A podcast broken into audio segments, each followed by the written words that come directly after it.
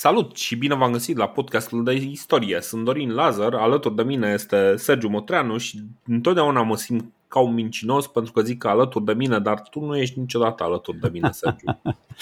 Mulțumește-te cu faptul că suntem în aceeași țară și în același oraș. Mai importantă țara decât, decât orașul, țară care acum 3-4 zile și-a sărbat mulți, mulți ani de existență, mai mult decât 100. Exact. Băi, la mulți ani tuturor românilor, nu? Da, oriunde uh, v-ați afla, în țară sau în străinătate. Exact. Da. Uh, și tuturor care se simt într-un fel uh, legați de România, nu trebuie să fie români, poate sunt uh, uh, americani care ne ascultă și care uh, vor să simtă românește. Și din punctul meu de vedere, uite, vezi, asta e, asta e un subiect foarte interesant, că uh, Multă lume uh, discută zilele astea, sau mă rog, a discutat zilele astea despre ce înseamnă să fii român și mi se pare foarte greu să pui o definiție reală, știi? Că, ok, ești român mm, când? Ești român, ești român dacă te adaptezi cel mai bine situației. Situația Situația în sine nu, nu ne caracterizează, dar adaptabilitatea la situație ne face să fim cei mai tari. Așa. Deci, de exemplu, mie mi se pare că ai, ai diverse situații în care oamenii se grăbesc foarte tare să zică a, ăla nu e român, nu știu, e ungur sau e nu știu ce, e moldovean este, nu știu, e țigan sau cine știe ce altă chestie zic. Mi se pare că uneori ne limităm uh, prin treaba asta. Până la urmă este român la care se simte că e român. Nu trebuie să, să, să ne că își abandonează cultura, specificitatea. Mie mi se pare că a fi român este un fenomen suficient de complex și uh, cuprinde mai multe lucruri. Avem în, în ADN-ul de român uh, mai multe lucruri, inclusiv uh, maghiari, inclusiv, uh, inclusiv, de ce nu, țigani, inclusiv uh, greci uh, și o să povestim de toate lucrurile astea când, uh, când o să fac, pentru că nu, acum chiar suntem înainte și o să vedem chiar în episodul ăsta de, de data asta că e foarte interesant de, de definit cine locuiește pe teritoriul uh, țării astea. Termenul, termenul de român este unul extrem de anticipativ, ca să spunem, în momentul în care ne aflăm noi acum. Eu, unul, cred că are ceva aparte nația asta și bă, în momentul ăsta eu chiar nu mă pot imagina făcând parte din alta. Nu? Mi-s foarte dragi și germanii și francezii și norvegienii și rușii, nu neapărat în ordinea asta, dar dacă tot m-am născut român, o să savurez această întâmplare fericită și o să încerc să, să make the best of it, ceea ce vă, vă doresc și voi. Și așa cum spune și imnul național, hai să ne și deșteptăm puțin din toate punctele de vedere că na, am, am dormit destul. E, o viață avem, români și o cinste, deșteptați-vă că am dormit destul, cum zice Mihai Viteazu un senzațional film cu același nume, pe care vă invit să-l urmăriți. Nu știam cum să fac legătura, să o cârmesc spre Sergiu Nicolaescu și spre... Da. Da, nu știam că Mihai Viteazu a jucat în filme, da? Aflăm. Bine mă, am, ai prins ideea, da? Am Zapelea, a.k.a. Mihai Viteazu, da. Uh, uitați-vă la film, o să vedeți. Uh, e mai Mm, ok, e un film artistic, dar să știți că are o rigoare din asta documentar istoric. O să vedeți că Sergiu Nicolaescu nu o arde chiar așa de mult precâmpii cum, uh, cum, cum ați crede. Uh, nu știu, acest episod va fi sau este, este înregistrat în 4 decembrie, voi îl vei asculta în 5, deci e destul de aproape de 1 decembrie. Încă mai sunt valabile urările și dacă toți suntem la urări, bă, o să fac o chestie absolut uh, atipică. Vreau să îmi urez și mie cu ocazia Sfântului Nicolae toate cele bune, serios. Mă, mă cheamă și Nicolae, adică multă vreme nu mi-a plăcut prenumele ăsta, dar na, îl asculteam. Acum am zis să mă, să mă felicit. Foarte bine, la mulți ani, la mulți ani. Na, ă, toate cele bune, dragi români, bă, să fiți mai isteți, mai, mai curioși, mai toleranți, nu știu, mai cinstiți, mai buni, mai inspirați, cum vreți voi, mai harnici, mai consistenți și tot așa. Noi încercăm să vă inspirăm cât putem, încercăm să ne inspirăm și pe noi să facem o chestie bună pentru noi în primul rând și dacă facem o chestie bună pentru noi, așa cumva o să vedeți că se radiază și în jurul nostru și până la urmă facem o chestie bună pentru țărișoara asta noastră, că na. Exact. Asta, asta e un scop și, nobil. Exact. Și pentru că cumva se simte așa un val de sărbătoare, Vreau să le mulțumesc celor care am uh, interacționat zilele trecute, care ne-au contactat, care ne-au mai spus o vorbă sau două pe, uh, pe adresa de mail. Uh, a fost o plăcere și o, un privilegiu să, să citim niște mail-uri care chiar, chiar ne-au emoționat. Nu o să discutăm despre ele acolo, pentru că până la urmă au fost discuții private, dar uh, vă mulțumim și vă apreciem foarte mult uh, pentru, pentru cuvintele pe care le-ați zis. Uh, și, desigur, trebuie să le mulțumim celor care au decis să ne sprijine pe Patreon, pentru că lor li s-au mai alăturat Rob Răzvan, Cornel Secară și Gigoiu Ștefan. Mulțumim mult că ați decis să Uh, donați pentru a sprijini acest program și sperăm că în continuare vom face lucrurile din ce în ce mai bine și evident începem de la episodul de data trecută, pentru că Sergiu da, Sergiu, uh, am o erată, într-adevăr. Le mulțumesc și eu susținătorilor, le mulțumesc și eu celor care au decis să se lase inspirați de cuvintele noastre, nu tot timpul extrem de inspirate. Uh, haideți să vă dau un exemplu cât de neinspirat am putut să fiu. De exemplu, episodul trecut, uh, mă refeream la faptul că unii strămoși de-ai noștri nu-și uh, cultivau terenul. Da, observase Ovidiu că îl lăsau de izbeliște și în loc să spun că îl lăsau pârloagă, cum era corect, am spus că îl lăsau pârleaz. Mă rog, da, ok, te pârleaz, știi, adică e o trecere din asta peste un gard când sar gardul sau ceva. E și o expresie populară în cazul fetelor, da, a sări pârleazul, adică ați pierde virginitatea. Nu știu, îmi place să cred că nu, adică nu știu unde mi-a fost gândul în momentul ăla, dar asta e, na, putem să trecem peste. Am greșit, m-am corectat. Uh, eroarea aia cu porțile de fier, iar cred că va rămâne în istorie, dar am, am corectat-o în timpul episodului spre meritul meu și M-am mai contrazis de două, trei ori, dar cu ajutorul lui Dorin am recunoscut până la urmă că el avea dreptate. M-am uh, contrazis în legătură cu statutul cetăților de pe malul vestic al pontului. Adică eu citisem și niște articole în care unii mai uh, pregătiți ca mine au spus că era și un control administrativ-politic, dar nu e, nu e așa. Adică uh, a, a, a venit mai întâi protectoratul militar, și după o vreme de-abia, după ce s-a transformat zona respectivă în provincie, după aia vine și partea politico-administrativă. Deci, așa cum a zis Dorin, da, ascultați, da, am citit mai multe variante, dar cel mai probabil aia este. Și tot apropo de Ovidiu, că uite, e o chestie pe care am descoperit-o și o să ajungem și la episodul ăsta foarte faină.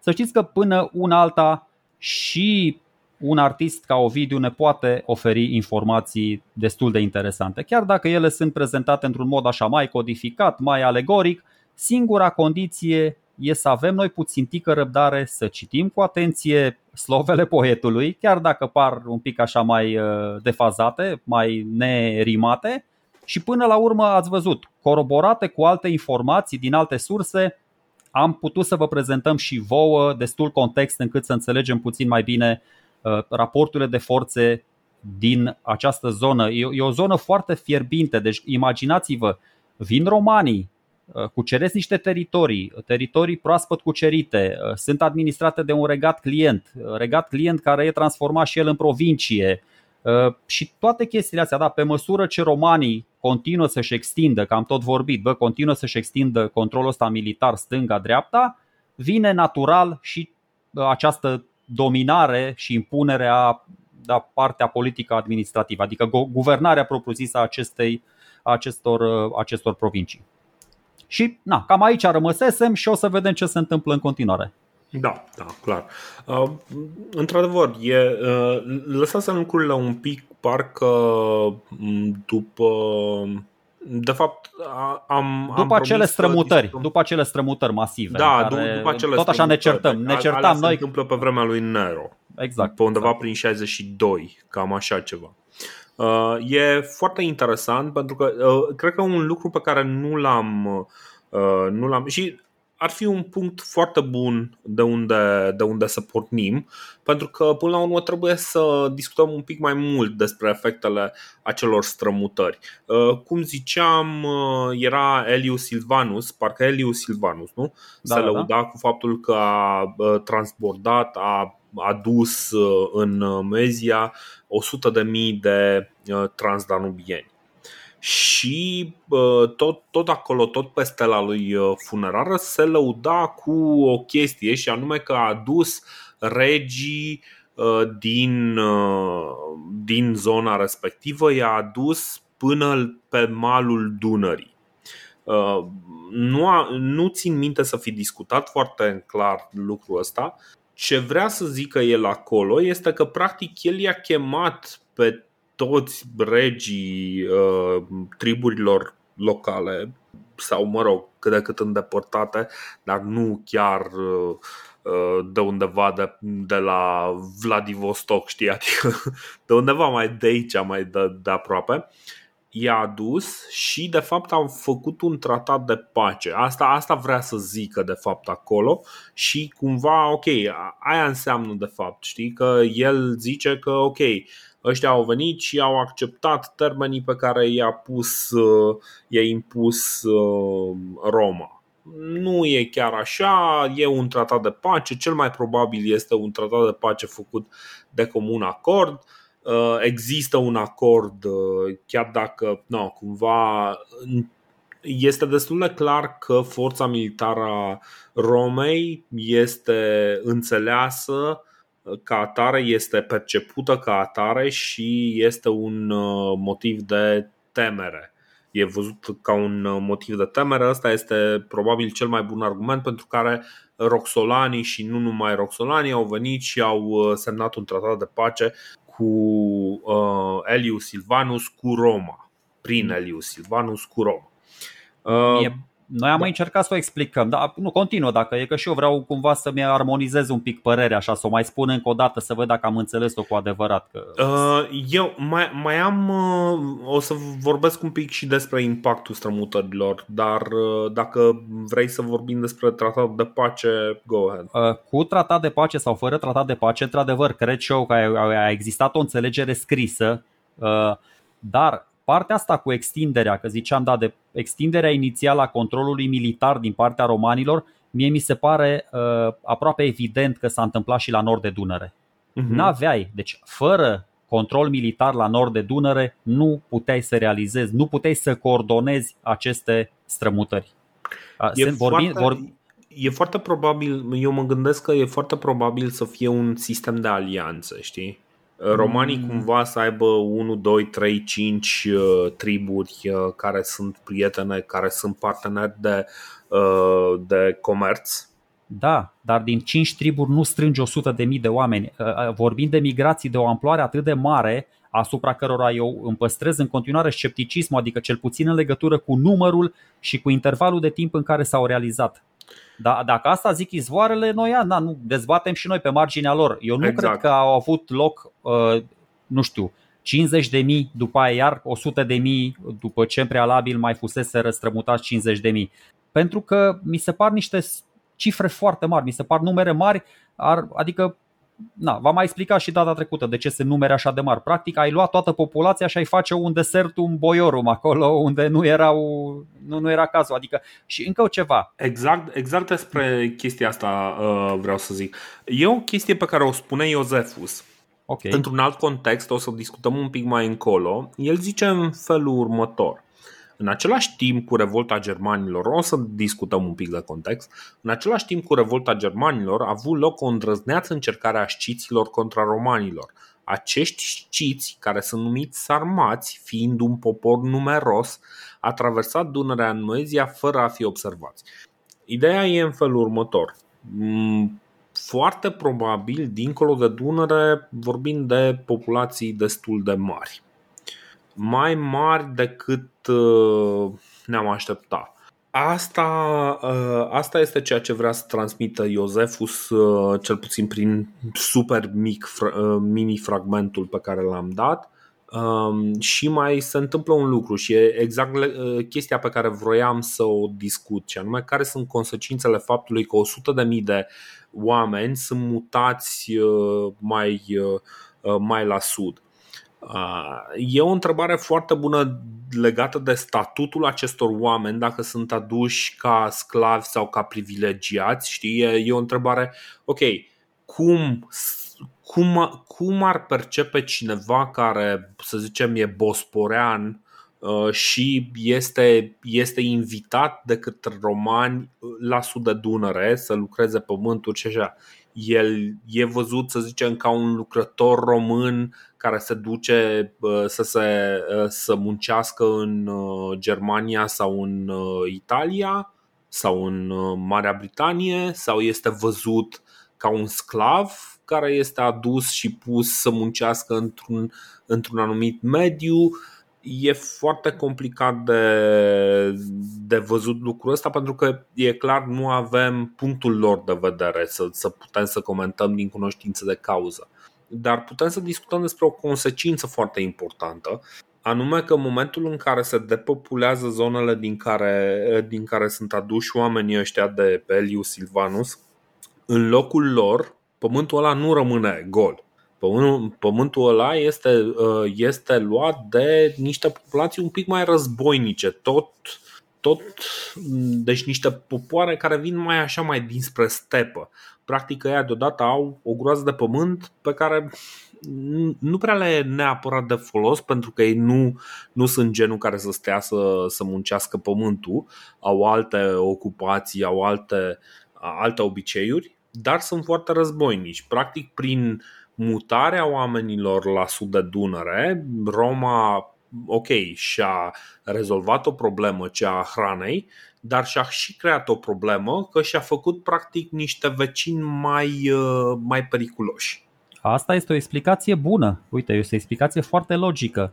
Ai golit un teritoriu, află alții că teritoriul ăla e bă, mie mi se pare foarte mănos teritoriul acela. Acum în Republica Moldova se este. spune că e cel mai bun sol din toată Europa. Nu e spune, și ecologic nu, și e așa.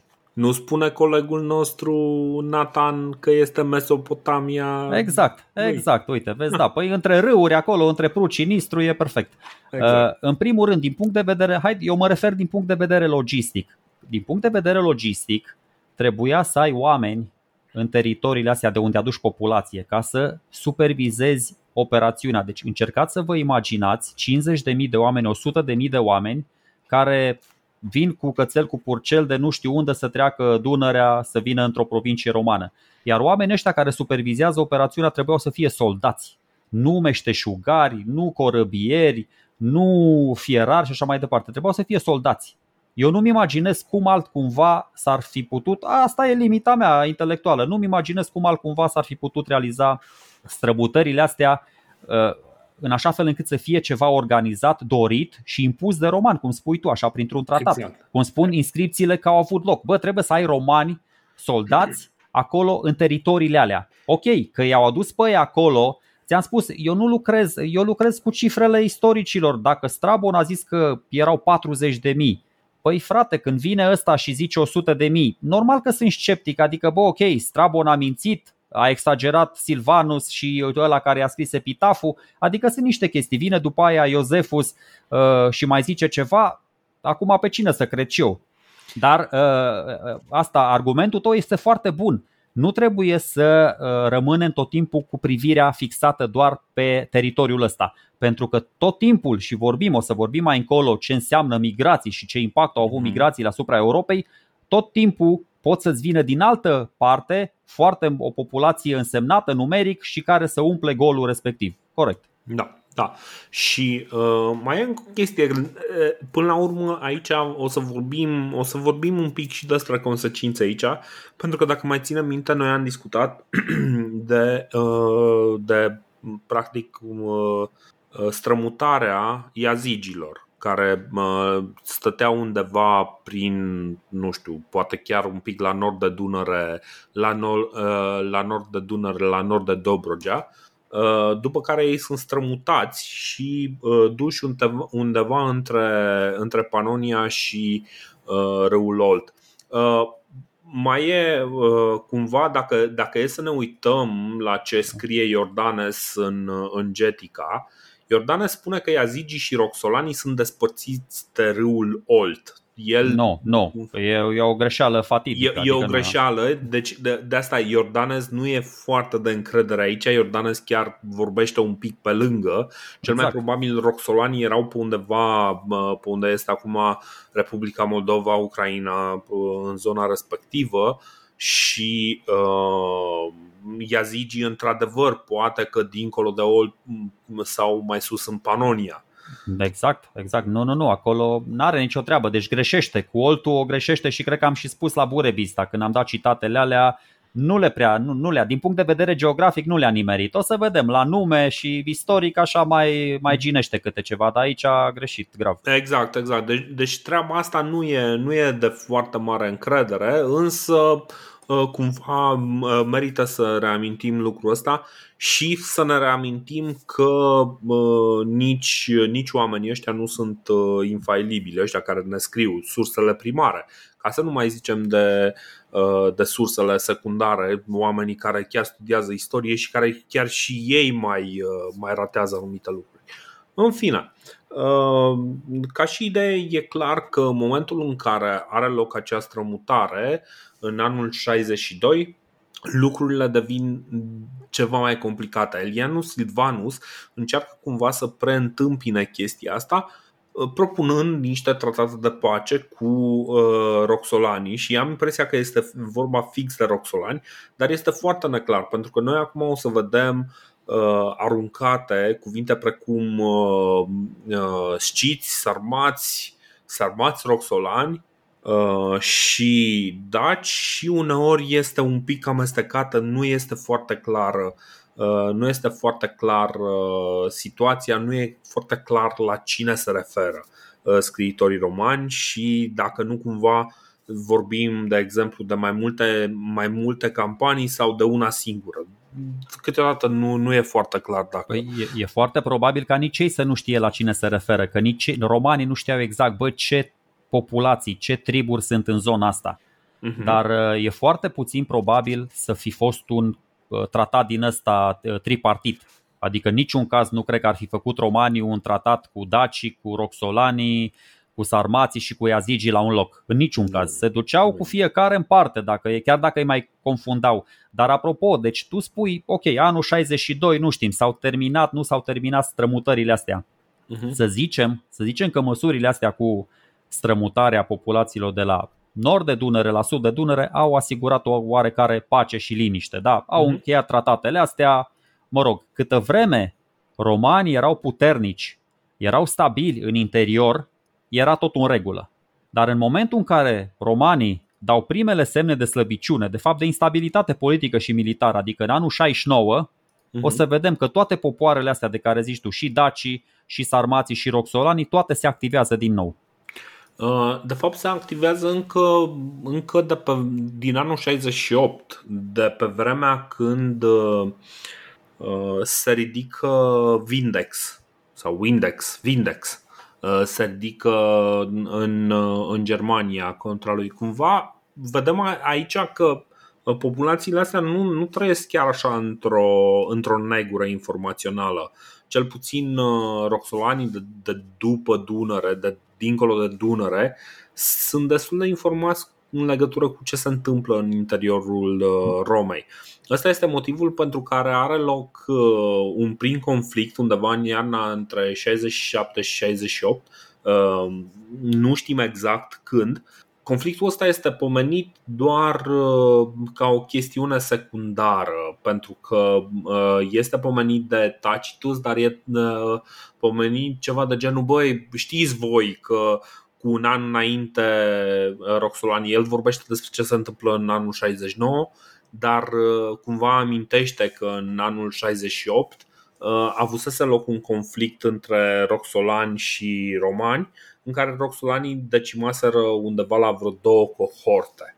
Mm, e un pic diferită uh, paradigma. Vindex uh, cumva provoacă toată tevatura asta și el practic provoacă din interior începutul unui uh-huh. război civil. Noi când vorbim acum și ne referim la uh, popoarele astea de pe limesul dunărean, să spun așa, ăștia cumva reacționează. Tacitus într-adevăr spune în istoriile sale că da, ajung dacii vestiți prin victoriile, dar și prin înfrângerile lor. Uite aici am un citat, s-au ridicat da. împotriva noastră semințiile sarmaților și suebilor. Deci se referă la uh, germani, suebii fiind un neam germanic în partea vestică și sarmații care sunt da, chiar deasupra deltei Dunăre, partea estică. Uh-huh. Și continuă uh, ăsta Tacitus, dacul renumit fiind prin înfrângerile lui, dar și prin ale noastre.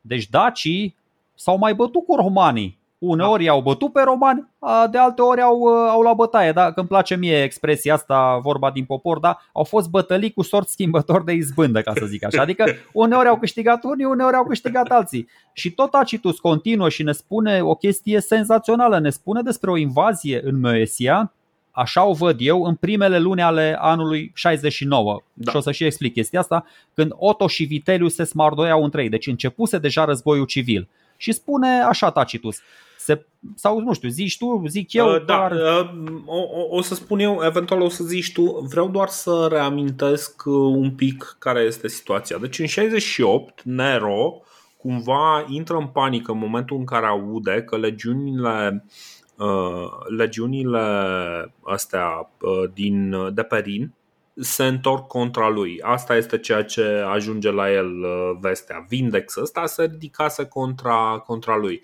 în momentul în care lucrurile tot trimite, încearcă să oprească, primește vești negative că pierde, pierde bătăliile respective, intră în panică și încearcă să fugă disperat din, din Roma, nu reușește, se sinucide. Da? În locul lui vine Galba Galba uh, cumva încearcă să, uh, să stabilizeze lucrurile, însă problema lui Galba este că nici nu este un bun politician și este uh, un tip care nu este foarte tare plăcut de, de oameni. Unul din apropiații lui este Otto. Otto, care, care era cumva în anturajul lui, lui Nero, dar nu era neapărat unul din oamenii care să-l placă în mod deosebit pe Nero uh, și cumva el fusese aliat și cu Galba o vreme. Însă în momentul în care Galba a decis să uh, numească pe altcineva moștenitorul uh, a ceea ce este el, Otto a, a pornit, uh, a, să zicem, Uh, a, a pornit așa o mică răzmăriță în care uh, în cele din urmă Galba și celălalt pe care istoria deja l-a uitat pentru că și eu l-am uitat cum îl cheamă au fost uh, omorâți și Otto devine, devine princeps al, al Romei. Problema lui este că în același timp nu, inclusiv legiunile din Deperin erau nemulțumite cu Galba și la 1 ianuarie, în timp ce Galba încă era în viață, Vitellius uh, este cel care se ridică cu. primește mm, cumva salutul de imperator al uh, legiunilor sale și Vitellius pornește către Roma. Practic, în momentul în care se află că Vitellius uh, vine spre Roma, deja la conducere era Otto.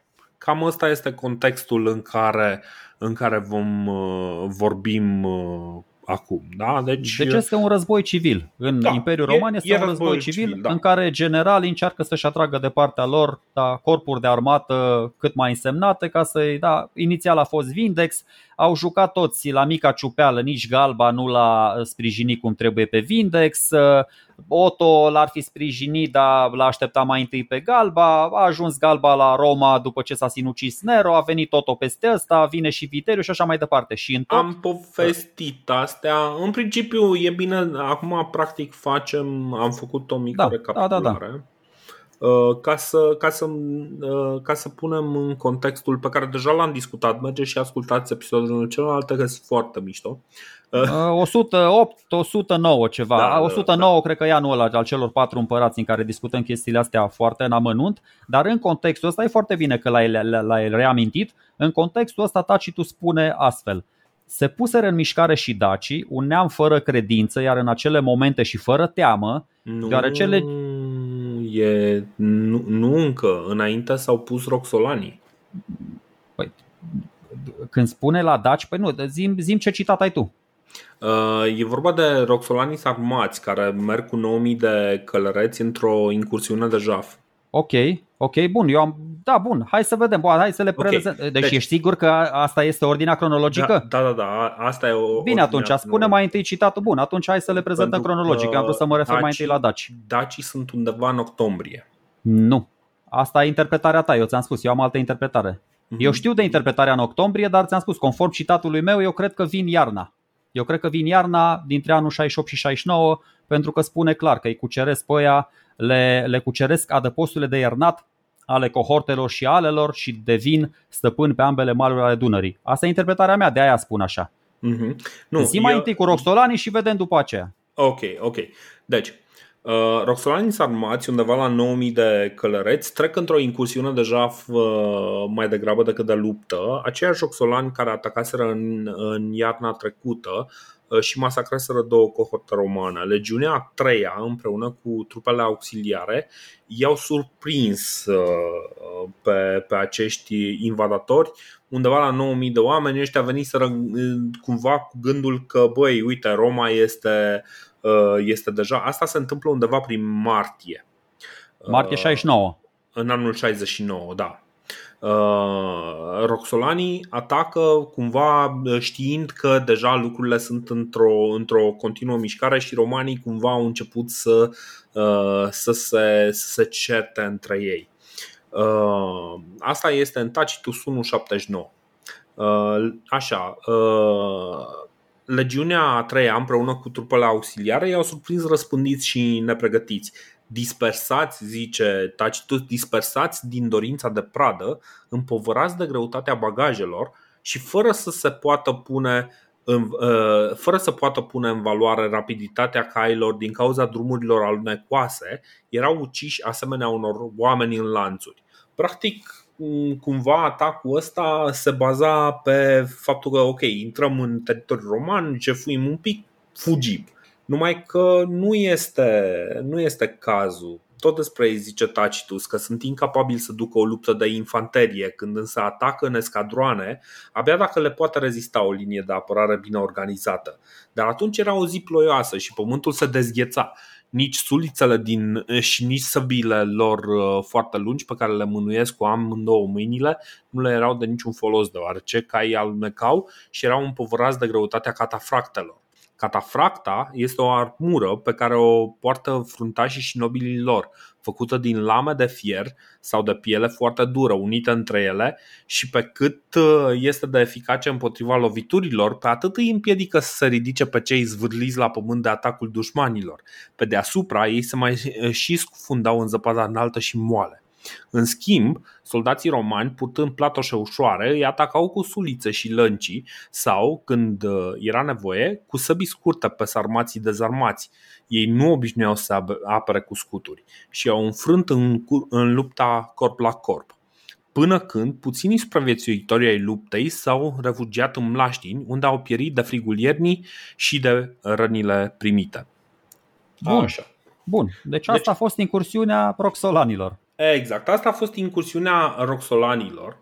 Uh, după ce știrea a parvenit la Roma, Marcus Aponius, guvernatorul Moeziei, a primit dreptul la o statuie triumfală.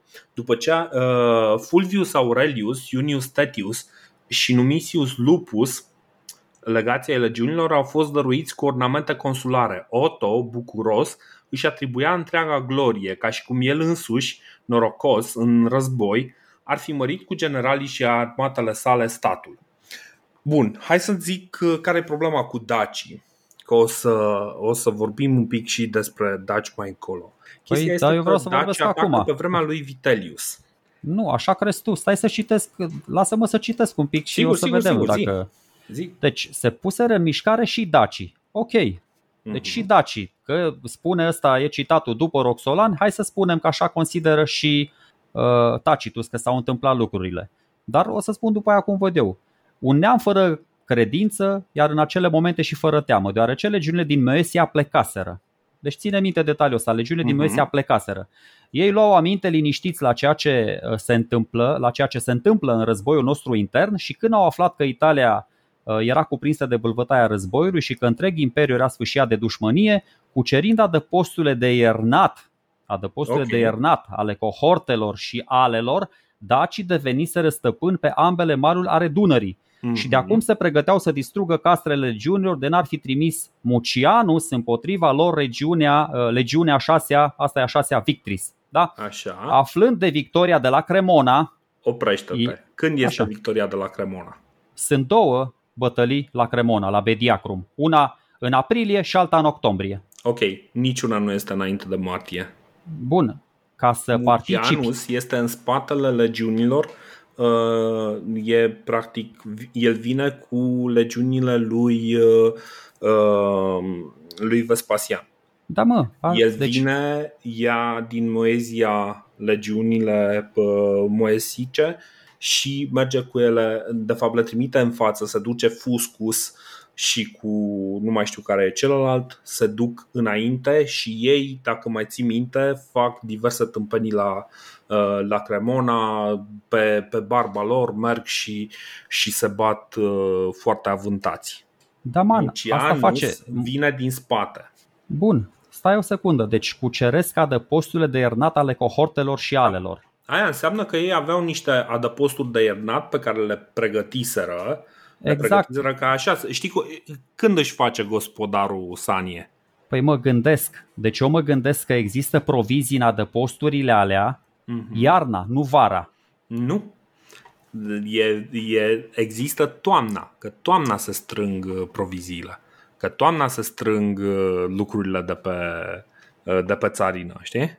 Bă, așa am crezut și eu sau așa eu deci cred este că are undeva legătură în cu... octombrie, dacă țin bine minte, undeva după 16, parcă pe 16 octombrie este. Deci În cumva- 24 octombrie are loc bătălia.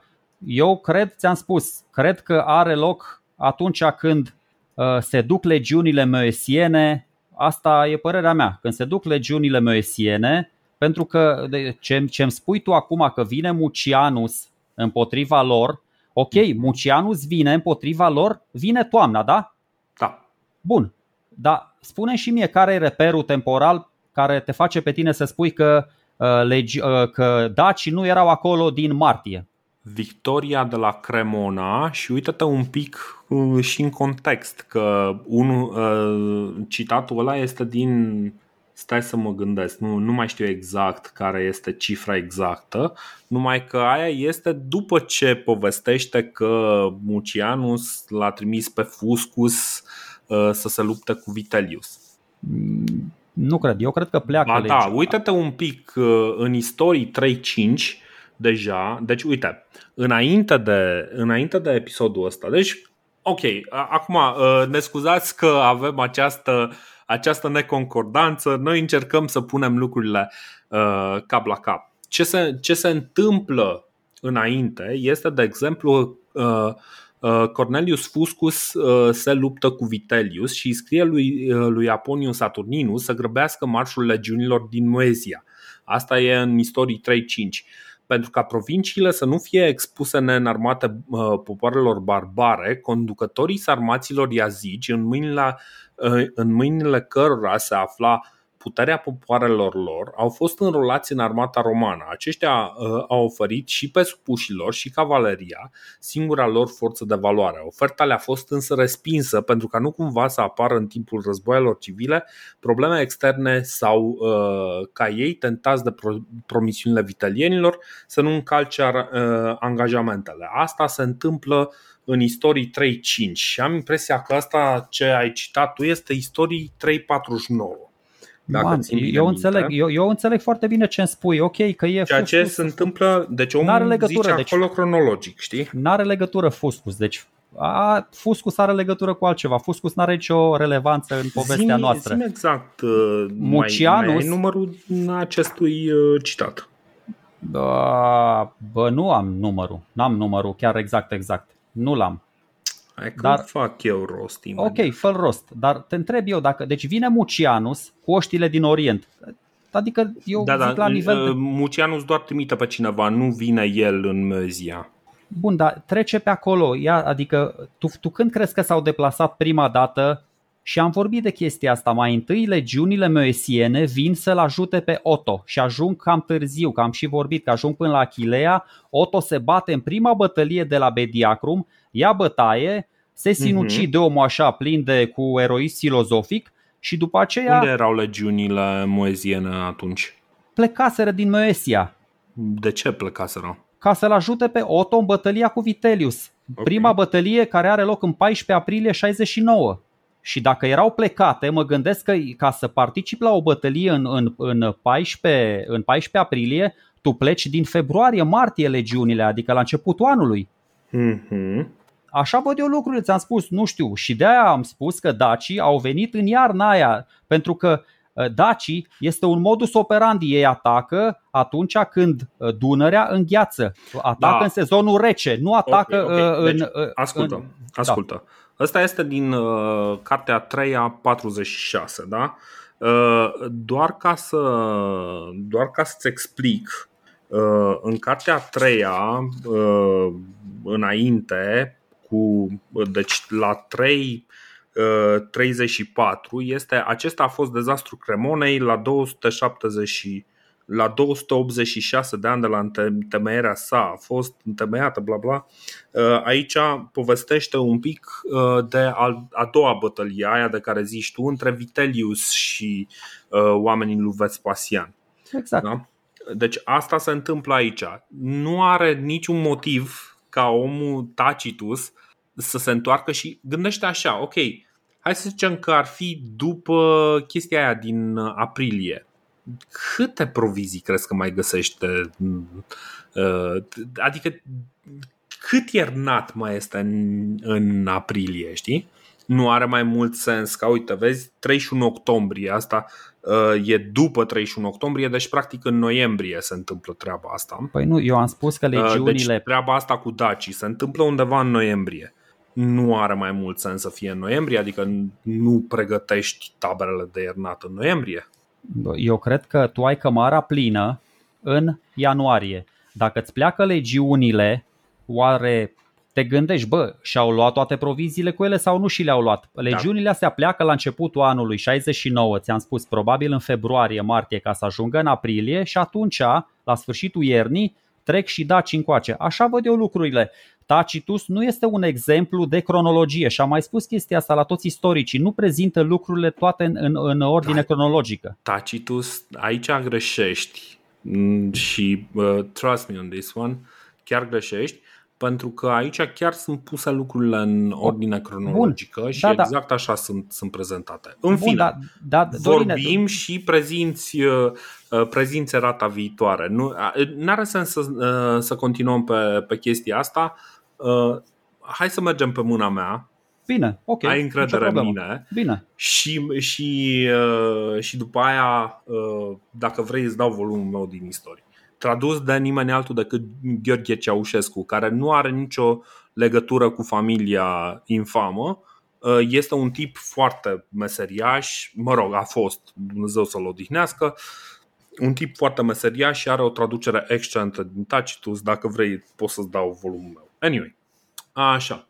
Deci, uh, ca și idee, uh, ce mi se pare foarte interesant este ce face, uh, ce face aici, uh, felul în care fac ăștia recrutări pentru a se lupta în uh, războiul. a, Chestia asta mi s-a părut foarte inteligentă. Faptul că, uh, că oamenii recrutează regii, practic aduc uh, cumva nobilii din, uh, din triburile astea ia- ale iazigilor, care o să vedem că le sunt așa un pic de, uh, de ghimpe în coastă, știi? Și aduc, uh, aduc acești, uh, acești regi și îi aduc doar pe ei. Aduc doar nobilimea, Iazigă. Nu, nu aduc toate trupele. Nu vor să dea impresia că, băi, noi venim cu barbari să vă cucerim. Știi? E, mi se pare o alegere politică foarte inteligentă și aici uh, o joacă foarte bine tabăra lui, uh, lui Mucianus, că să fim serioși, în momentul ăsta Mucianus este cel care coordonează ce se întâmplă pe, uh, în, în materie de luptă în uh, Păi clar că Vespasian e în est, Vespasian e la Alexandria acum, da. Exact, exact, deci e la mare distanță ți-am spus, uh, așa văd eu lucrurile uh, și dacă stai șase luni, și dacă stai nouă luni, și dacă stai doar o lună, două și vine Mucianu și te trimite înapoi, să intri într-o provincie uh, romană, să-ți faci de cap, cât îți faci tu de cap, bă, necesită și curaj, dar nu doar atâta, necesită cunoaștere. Mhm. Necesită cunoaștere, adică pe partea asta de logistică, de politică externă, organizare, chiar și o organizare și o viziune destul de solidă asupra situației de fapt. Pentru că da. dacii, ți-am spus, nu contează când trec. Eu în continuare cred că au trecut iarna, dar și dacă trec atunci, în okay. septembrie, octombrie, înainte de a doua bătălie și vin. Ok, în noiembrie. Da, nu înțeleg de unde, adică înțeleg cum gândești așa, dar nu înțeleg din citatul pe care l-am dat eu de unde se pot trage concluziile astea. În fine, uh, ideea e următoarea. Dacii și toți ăștia, uh, sarmații, roxolanii, o parte din ea zici că poate nu erau prieteni chiar cu toți toți ăștia de la nord de Dunăre stăteau în expectativă. Asta e concluzia mea până la urmă mm. la episodul ăsta. Cunoșteau destul de bine realitățile și conflictele interne din Imperiu și când li se părea lor, nu știu, când li se părea că e, e loc de o incursiune plină de succes, mm-hmm. își făceau planul și porneau la atac. Asta mi se pare că e una din și una din concluziile ultimelor trei episoade. Dacă ăsta era, ți-am spus, și partea de uh, modul de operare, o să vedem și încolo dacii atacă atunci când e Dunărea înghețată, că e mai ușor pentru ei și cu proviziile să vină din spate și să se retragă dacă ceva nu e în regulă. Așa să faci un pod de vase, să te cărăbănești. Ăștia nu excelau pe partea de flotă dacii și atunci era mai complicat. De aia am zis, bă, să vii iarna când e Dunărea înghețată. Da, în fine, da, nicio problemă. Uh, și mă mai gândesc la o similitură foarte tare de fapt. Dacă geții, ei nici măcar nu intrau în teritoriul romanilor, pentru că ăla era teritoriul lor, din moși strămoși. Mm-hmm. Și cred că erau foarte conștienți de chestia asta. Ei de fapt treceau Dunărea ca să-i respingă și să-i împingă pe romani în afara teritoriului ei. Ei nu intrau pe teritoriul Bine, romanilor. Că romani... În cazul ăsta este clar că au intrat. Adică nu, nu mi se pare. Păi nu, uh, pentru nu noi. Nu pare niciun fel de echivoc pe aici, știi? Adică zice foarte clar, au luat cu asalt taberele de iarnă ale cohortelor de infanterie și nu. ale unităților de cavalerie și au, stă, au pus stăpânirea pe ambele maluri ale Dunării. Nu, nu, ascultă-mă puțin. Eu, bine, ești împotriva mea, am înțeles. Uh, nu. Teritoriul ăsta era al dacilor pe vremea lui Burebista. Romanii vin mai târziu și se înstăpânesc pe teritoriul ăsta și mhm. dacii cumva consideră că este teritoriul lor. Acum, din punct de vedere juridic, evident că este o provincie romană și este teritoriul romanilor. Dar asta mi se pare o nuanță extrem de importantă la care ar fi bine să ne gândim. Că dacă cineva vedere, vine. Scuze, Spune. punctul de vedere juridic este exclusiv al romanilor. Deci... Categoric. Da. Dacă vine cineva acum și ne ia Transilvania da? Vine tratatul, dictatul ăla de la Viena, 1940, da? Ok, uh-huh. ne-a luat o treime din Transilvania, nu mai eram români. Bă, după aia tot Stalin ni l-a dat înapoi. Uh, ne-a dat înapoi treimea aia, dar în, în perioada aia, 2-3 ani, nu înseamnă că românii puteau să lupte și să zică, bă, nu suntem de acord cu ce fac romanii aici. Așa și dacii mă gândesc că erau destul de revoltați și au zis, bă, stai un pic, că noi tot timpul, geții, besii, Messi, am stat aici, nu venea picior de roman să ne ceară taxe și ce ne mai cer ei, să ne exact. Uh, ia cu arcanul la luptă, să mergem în Mauritania, să mergem în Armenia și pe unde mai trebuia să luptăm noi. Și atunci, Absolut. normal că se revoltă și din punctul lor de vedere, care nu este unul juridic, am înțeles, uh, făceau chestia asta. Adică ei considerau că e, bă, e teritoriul nostru, e teritoriul nostru și ducem un război de apărare a granițelor până la urmă, nu, nu, nu de cucerire e, și de jaf. Exact. Nu, vezi că ce am zis eu este că din punctul ăla de vedere juridic, că ar fi provincie romană, este exclusiv al romanilor. Corect, știi? corect. Adică corect. ei pot să zică, băi, noi am dat o lege. E ca și cum ar, americanii ar putea să spună, băi, știi ce? Ucraina este provincie americană, știi? E de, al 53-lea stat din, ce din spui Uniune. tu, ce spui tu e că încă n-au semnat, dacii n-au semnat niciun tratat cu romanii prin care să recunoască provinciile alea, să zică, bă, da, de iure sunt ale voastre da. și noi... Uh, pro, pro, probabil că nu a existat așa ceva și uh, exact, exact asta mi-a dat și mie de, de gândit un pic, pentru că Uh, în momentul în care ăștia uh, uh, Tacitus vine și spune că au, spu, au pus stăpânire pe ambele uh, maluri ale Dunării, practic ei nu vin la jaf.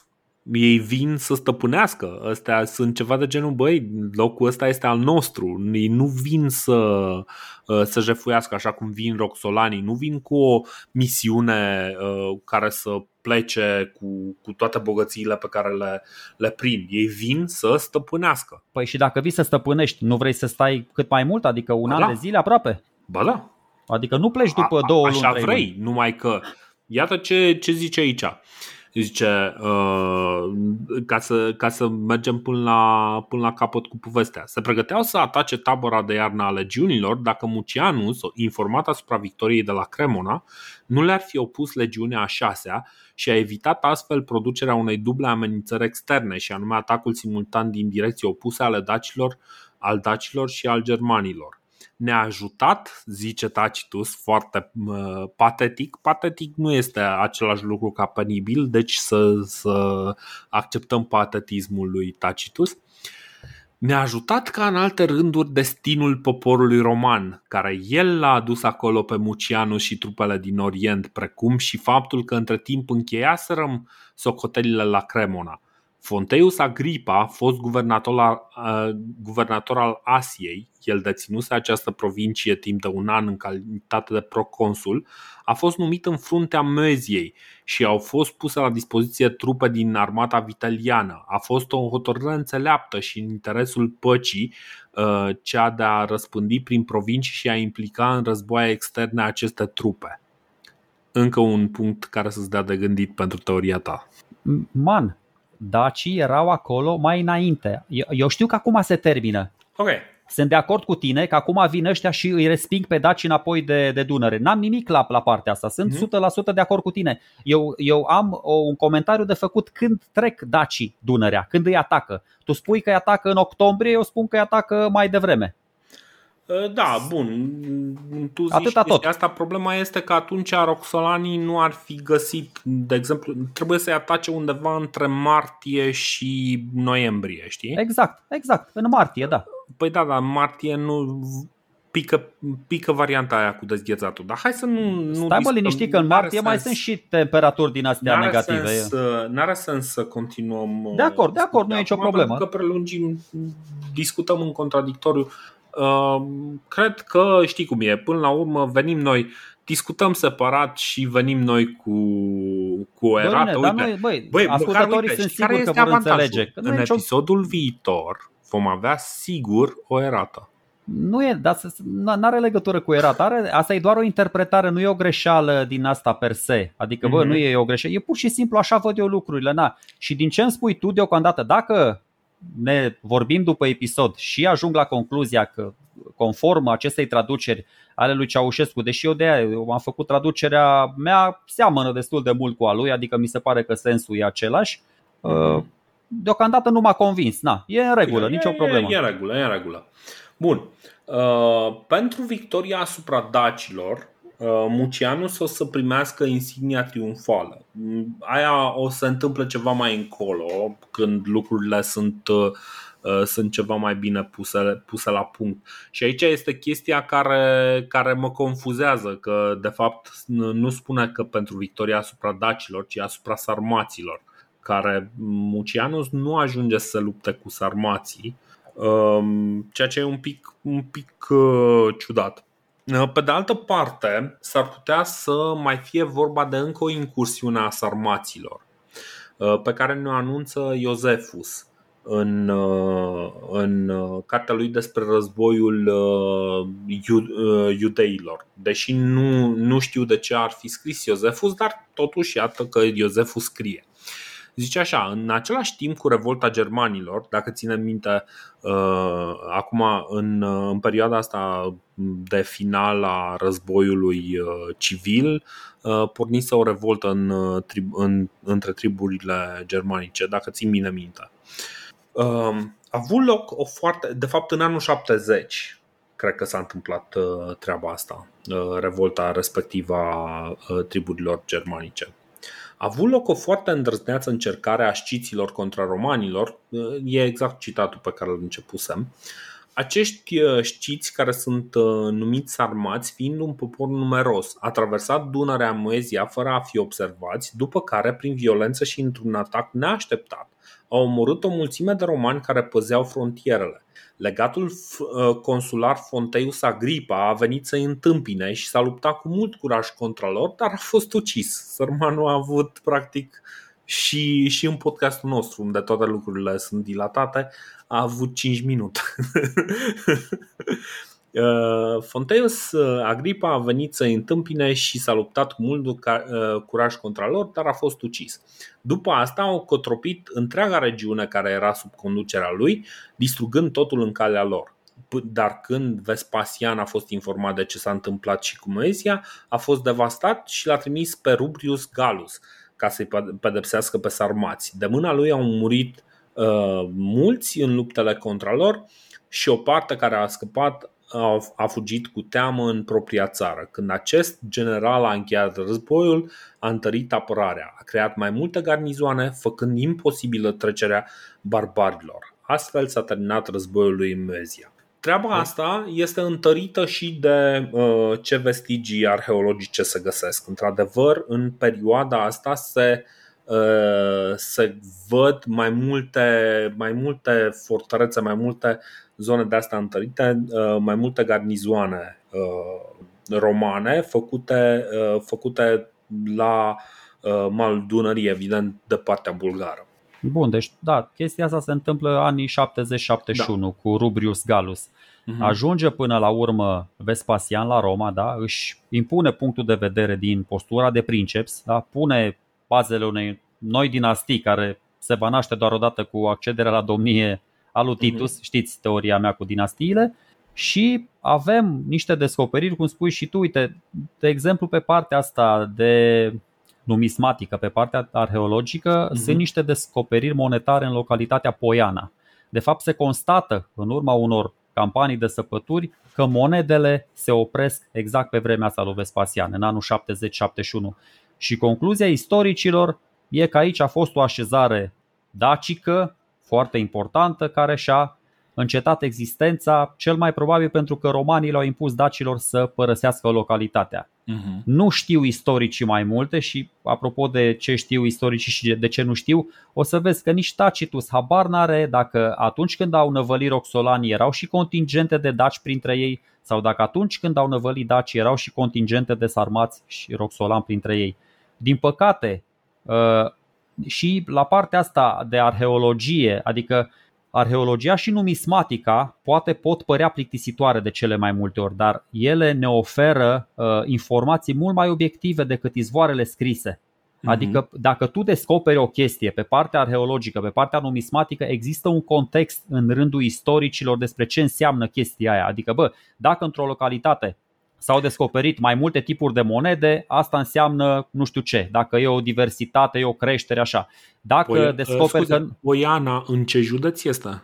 Păi sunt două poiene, că tocmai că ăștia nu s-au, n-au ajuns să se înțeleagă dacă este Poiana din Gorj sau este Poiana, adică Piroboridava, este cetatea despre care vorbea Ptolemeu care era pe mhm. malul Siretului. Nici măcar asta nu știu. Adică ideea e că nu avem informații suficiente, nu știm cum să le interpretăm, nu știm să le contextualizăm și să aibă o logică pe termen lung. Uh-huh. Dar e aproape cert că au existat localități dacice care în perioada lui Vespasian și-au încetat schimburile economice, cel puțin asta spun ăștia. Bă, cetatea asta nu s-au mai, gata, e ultima monedă în anul 71, nu știm ce s-a întâmplat. A dispărut, a fost rasă de pe fața pământului, s-a mutat în altă parte, nu, nu, mai, nu, nu s-a mai bătut monedă, n-a mai circulat monedă în localitatea respectivă. Eu altceva vreau să spun.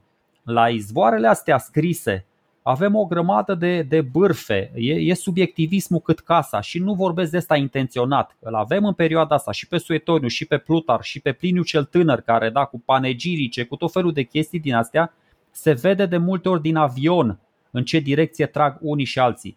Poate nici, ok, Tacitus să spunem că e cel mai lipsit de, de păcat, dar nici Tacitus nu e cel mai bun exemplu de obiectivism. Adică el când tratează istoria asta sine ira et studio, este clar că o tratează în favoarea romanilor. Este clar că, nu știu, eu nu spun acum, încerc să îmi găsesc scuze. Poate și cel mai probabil ai dreptate și tu, pentru că am văzut teoriile sunt așa cum spui tu. Teoria mea n-am mai găsit-o în altă parte, e doar din mintea mea, deci probabil că e o prostie. Dar uh, fiecare om are, uh, fiecare istoric are agenda lui, are slăbiciunile lui, are interesele lui, are anumite persoane pe care vrea să le protejeze, pe care vrea să le ridice în slăb. Și Tacitus scrie despre Agricola, de e cel mai tare din parcare, mm-hmm. că e Socrusul. I-a bătut pe aia de ea snopit, bă, n-au mișcat în front, nici în Scoția, nici în Irlanda, a ajuns până în Groenlanda Agricola. Mă rog, exagerez acum a voit, dar eu nu pot să-l cred pe Tacitus când vorbește despre Agricola, cu toată dragostea. Adică e ca și cum aș vorbi eu despre frate meu cât de mare meseria și frate meu. Deci și istoria este scrisă de învingător până la urmă, da, ok, e un clișeu, dar mm-hmm. pe mhm. terenul ăsta al arheologiei și al numismaticii, bă, măcar se pot exprima în mod egal și, uh, și învingătorii și pierzătorii. Asta uh-huh. în mhm. cazul fericit în care există genul ăsta de descoperiri de care zici și tu. Și la Poiana a fost descoperită o, o chestie de genul ăsta, dar e vorba la Poiana asta din Gorj, deci nici nu știi pe unde au trecut romanii Că romanii au trecut Dunărea și prin Oltenia, și prin Bugeac, și prin mm-hmm. Moldova și pe, pe aici văzusem o analiză uh, legată de, uh, de momentul ăsta în care dacii au coborât la sud de Dunăre și e foarte posibil, stai că mi ieșise pe undeva, uh, cineva care chiar a urmărit mișcările de trupe și din păcate nu știu cât de pe bună este treaba asta, zicea undeva între Calafat și Corabia, știi?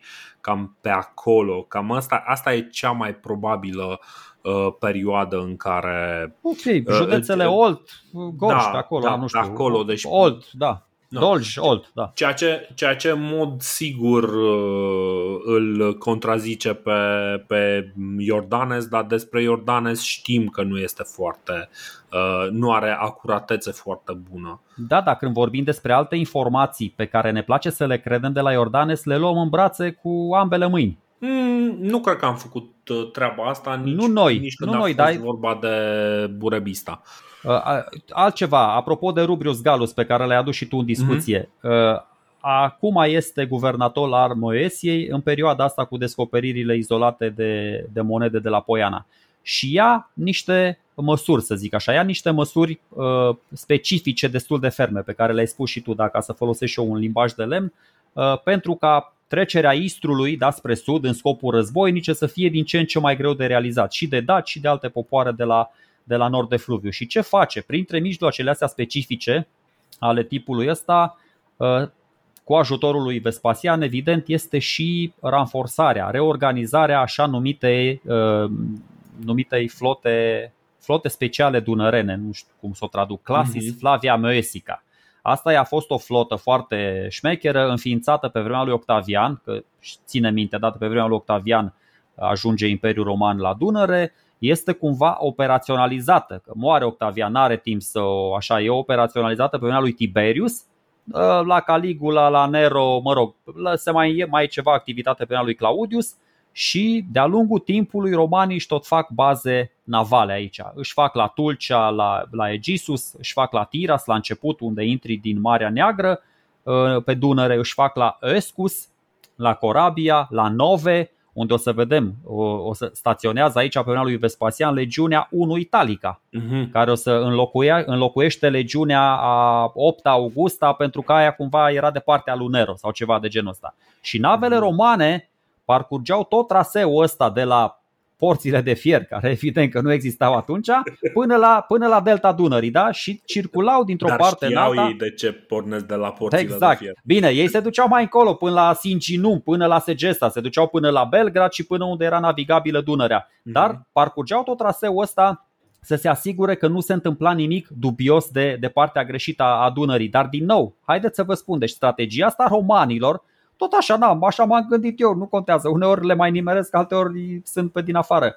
E bună strategia asta romanilor atunci când apa e lichidă și udă. Adică atunci când, Dunăre, da, când Dunărea îngheață, în primul rând că nu mai poți să te aventurezi cu bărcile pe fluviu și în al doilea rând e mult mai ușor pentru ceilalți să treacă de partea asta, dar nu-ți mai trebuie nicio flotă, nimic. Doar trebuia să te rogi că nu o să crape gheața sub tine. Asta apropo de mm. catafractari. Dacă erai catafractar, aveai dita mai zalele pe tine, erai dita mai încărcat cu greutate și treci Dunărea ca bou și te miri dacă se crapă, asta e, na, ghinion, măria ta. Din câte înțeleg, catafractarii ăștia erau, uh, erau mai degrabă roxolani nu... Păi da, da, da, am înțeles, nu, dar zic că nu poți să treci așa cavalerie ușoară, grea, bă, te duci și tu mai tiptil, tiptil, nu poți să treci cu dita mai greutatea pe, că, ok, una e diferență de gheață la mal, pot de gheață. Și Dunărea e, e apă curgătoare, nu ți gheață așa, trebuie să fie multe zile uh, sub 0 grade ca să înghețe, nu gheață așa da, un, doi. Da, clar, clar. E mare uh, debitul de apă. Bine, uite, ca să, ca să vin în sprijinul teoriei uh, mele, uh, Uh,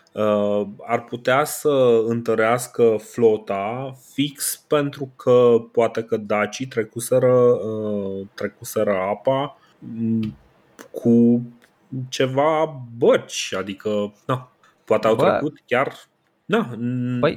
n-avem de să știm, știi că dacă omul simte nevoia să întărească flota, pe de altă parte ar putea să zică ok, noi acum stăpânim Moezia, Uh, până, la, până în Dobrogea, da, deci trebuie să ne asigurăm și să păzim toate transporturile uh, comerciale sau militare care au loc pe Dunăre și atunci cumva să, să apere pur și simplu calea asta de, de comunicare. Arată mie un izvor literar, unul singur, arată care vorbește despre o flotă militară a dacilor. Unul singur. Dacă mi-arăți unul singur, atunci nu trebuie să fie dreptate. flotă militară, știi? Bun, uh, flotă, bun, flotă comercială poate că au, dar pui mei, mă, mă îndoiesc cumva, că cumva schimburile alea trebuie să întâmple cumva, știi? Adică uh, gândește că nu, e, nu se întâmplă totul doar pe... Se întâmplă pe Olt, știi? Oltul e important, Mureșul e important, schimburile comerciale sunt totdeauna făcute pe râuri, uh, chiar dacă nu ai, uh, nu ai amiral și nu ai flotă, știi? Ai trebuie să ai ceva, știi? Adică întotdeauna, până la urmă, no, știi cum e, și pe Bistrița ai o groază de oameni cu pluta, știi? Păi da, dar îți trebuie, îți trebuie 10.000 de plute ca să transporti 10.000 de oameni. Îți păi trebuie foarte, foarte multe vase mici ca să transporti o dita mai armata la sud Bine, de Dunăre. E iarăși foarte complicat că mi se pare foarte puțin probabil dacă roxolanii au fost omorâți căsăpiți în timp ce se dezghețau drumurile. Dacă se dezghețau drumurile, nu știu ce să zic, cum au venit dacii după, uh, după momentul ăla, că în noiembrie parcă văd cum ar putea să fie să înghețe Dunărea. Da, Dorine, da, asta pentru că tu presupui că Tacitus creează o legătură, un context cronologic, dar nu e așa. Da, Daci, uh, Tacitus nu spune cu subiect și predicat că Daci au venit după Roxolan. Nu spune chestia asta, serios, na, chiar m-am uitat. Nu. Așa este.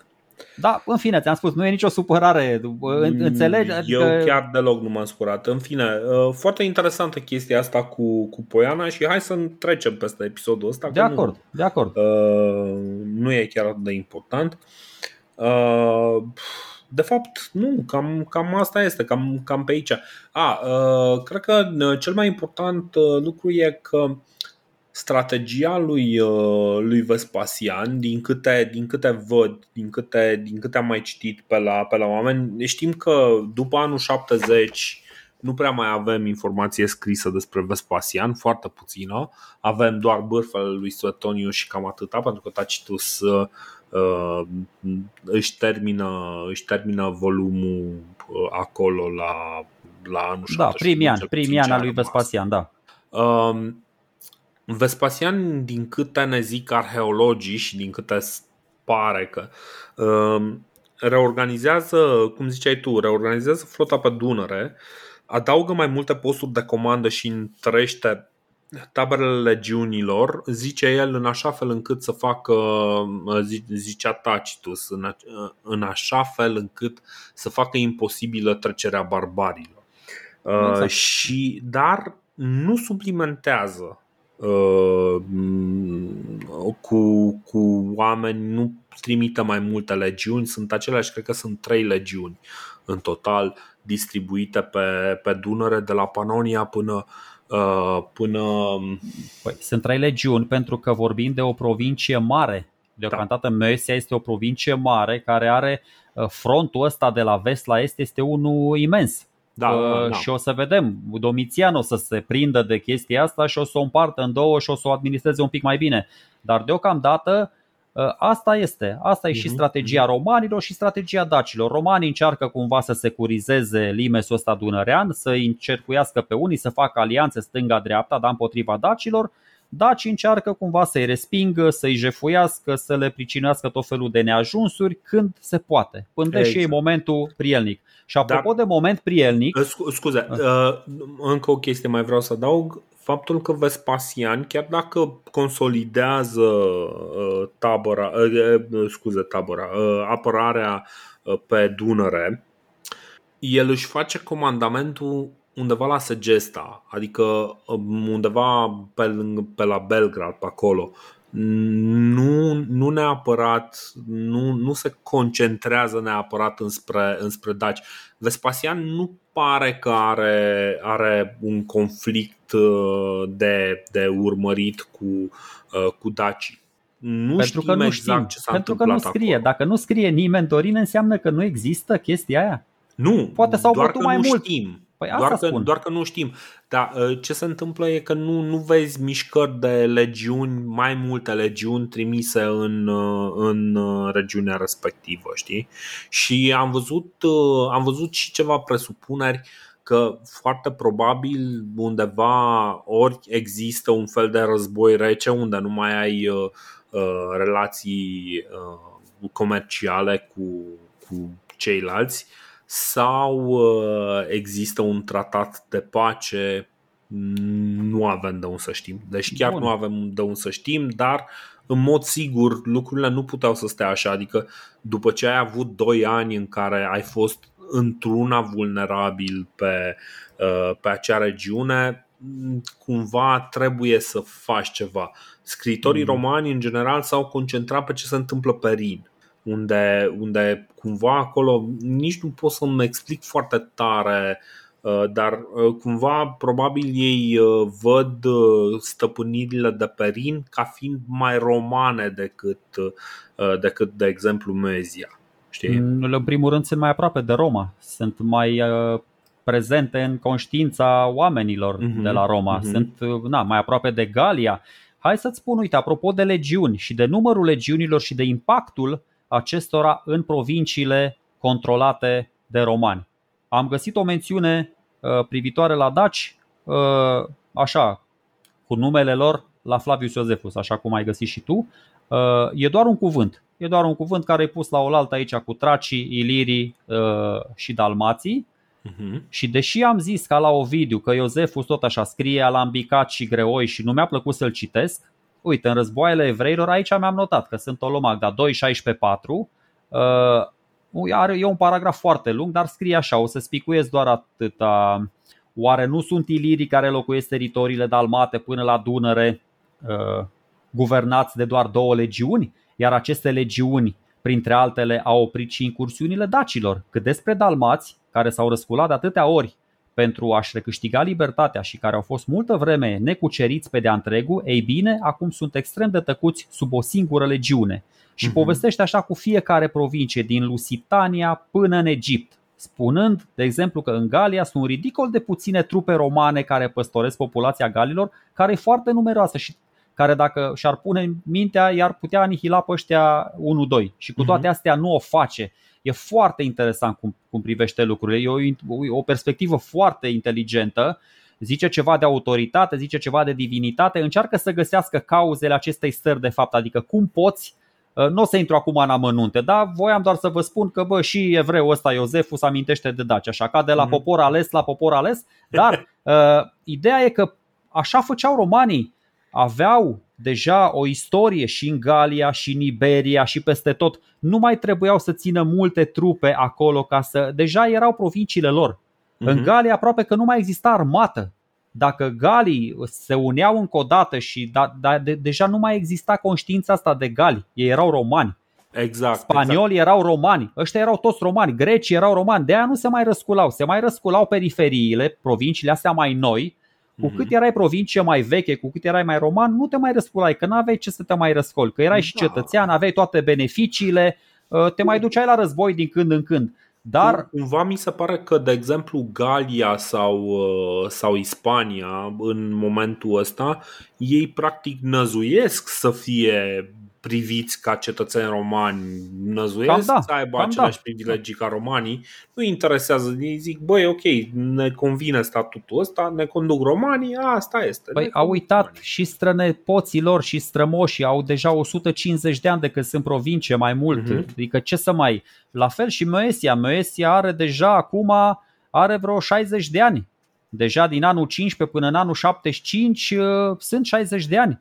De aia spun, uh-huh. romanii poate procedează cum trebuie în destule cazuri, pentru că nici ei n-au o armată infinită, nelimitată. Absolut. Și atunci păstrează două, o să vedem unde țin legiunile, două legiuni într-o parte, o legiune în altă parte, dar paradoxal, vezi, și împotriva acestor neamuri, dalmații și ilirii pe care i-au cucerit, mă rog, la începutul uh, secolului, deci tot așa 50, 60, 70 de ani, Uh, nici ăștia nu se mai răscoală. Deși am vorbit de războiul batonian, am vorbit câte, despre câte probleme le-au creat uh, ăștia de aici, toate triburile astea din uh, peninsula balcanică romanilor. Dar încet, încet cumva na, s-au, s-au pașnicizat și ei și atunci mhm. romanii n-au de, n-au de furcă de fapt în momentul ăsta decât cu cu trupele, cu popoarele, cu triburile de peste Dunăre și de peste Rin. Aici e cea mai mare activitate. Într-adevăr, peste Rin mi se pare că e de o intensitate mai... Na, germanii probabil că sunt și mai numeroși, probabil că sunt și, na, fiind mai numeroși, e clar că sunt mai periculoși. Nu știu ce uh-huh. se mhm. întâmplă acolo, că n-am studiat foarte atent, adică am citit și eu alea despre germani, despre Tacitus cu triburile lor, dar na, și dacii am mai vorbit. Parții sunt prea departe acum, și o să vedem și mai încolo, paradoxal, aceste. O chestie, Na, o chestie interesantă. Parții, de exemplu, i-au trimis uh, lui, uh, lui Vespasian niște detașamente de sprijin. Da, da. Uh, în, în a-și rezolva. În bătălia lui cu Vitelius, da. Exact. Bătălia asta. Deci, mi se pare. De, cu, cumva e ceva de genul uh, parții uh, privesc, zice, băi, ok, dincolo de problemele noastre de la graniță, faptul că ne certăm și așa, uh, ca de la imperiu la imperiu, haideți să vă ajut cu niște trupe, așa, știi? Culmea este că Imperiul Roman nu începe să scârție din toate încheieturile, uh, nu știu, uh, prin deșertul Sahara, pe la Nil, pe la Eufrat, prin Anatolia. Nu, aparent cele mai puternice granițe, care sunt Rinu și Dunărea, aici, aici se strică, aici se, se rupe uh, mm-hmm. Imperiul în două. Deși teoretic sunt cel mai ușor de apărat. Poate că știau romanii ce știau și de aia și-au orientat uh, aici toată atenția, sau mă rog, multă, mare parte din atenția lor.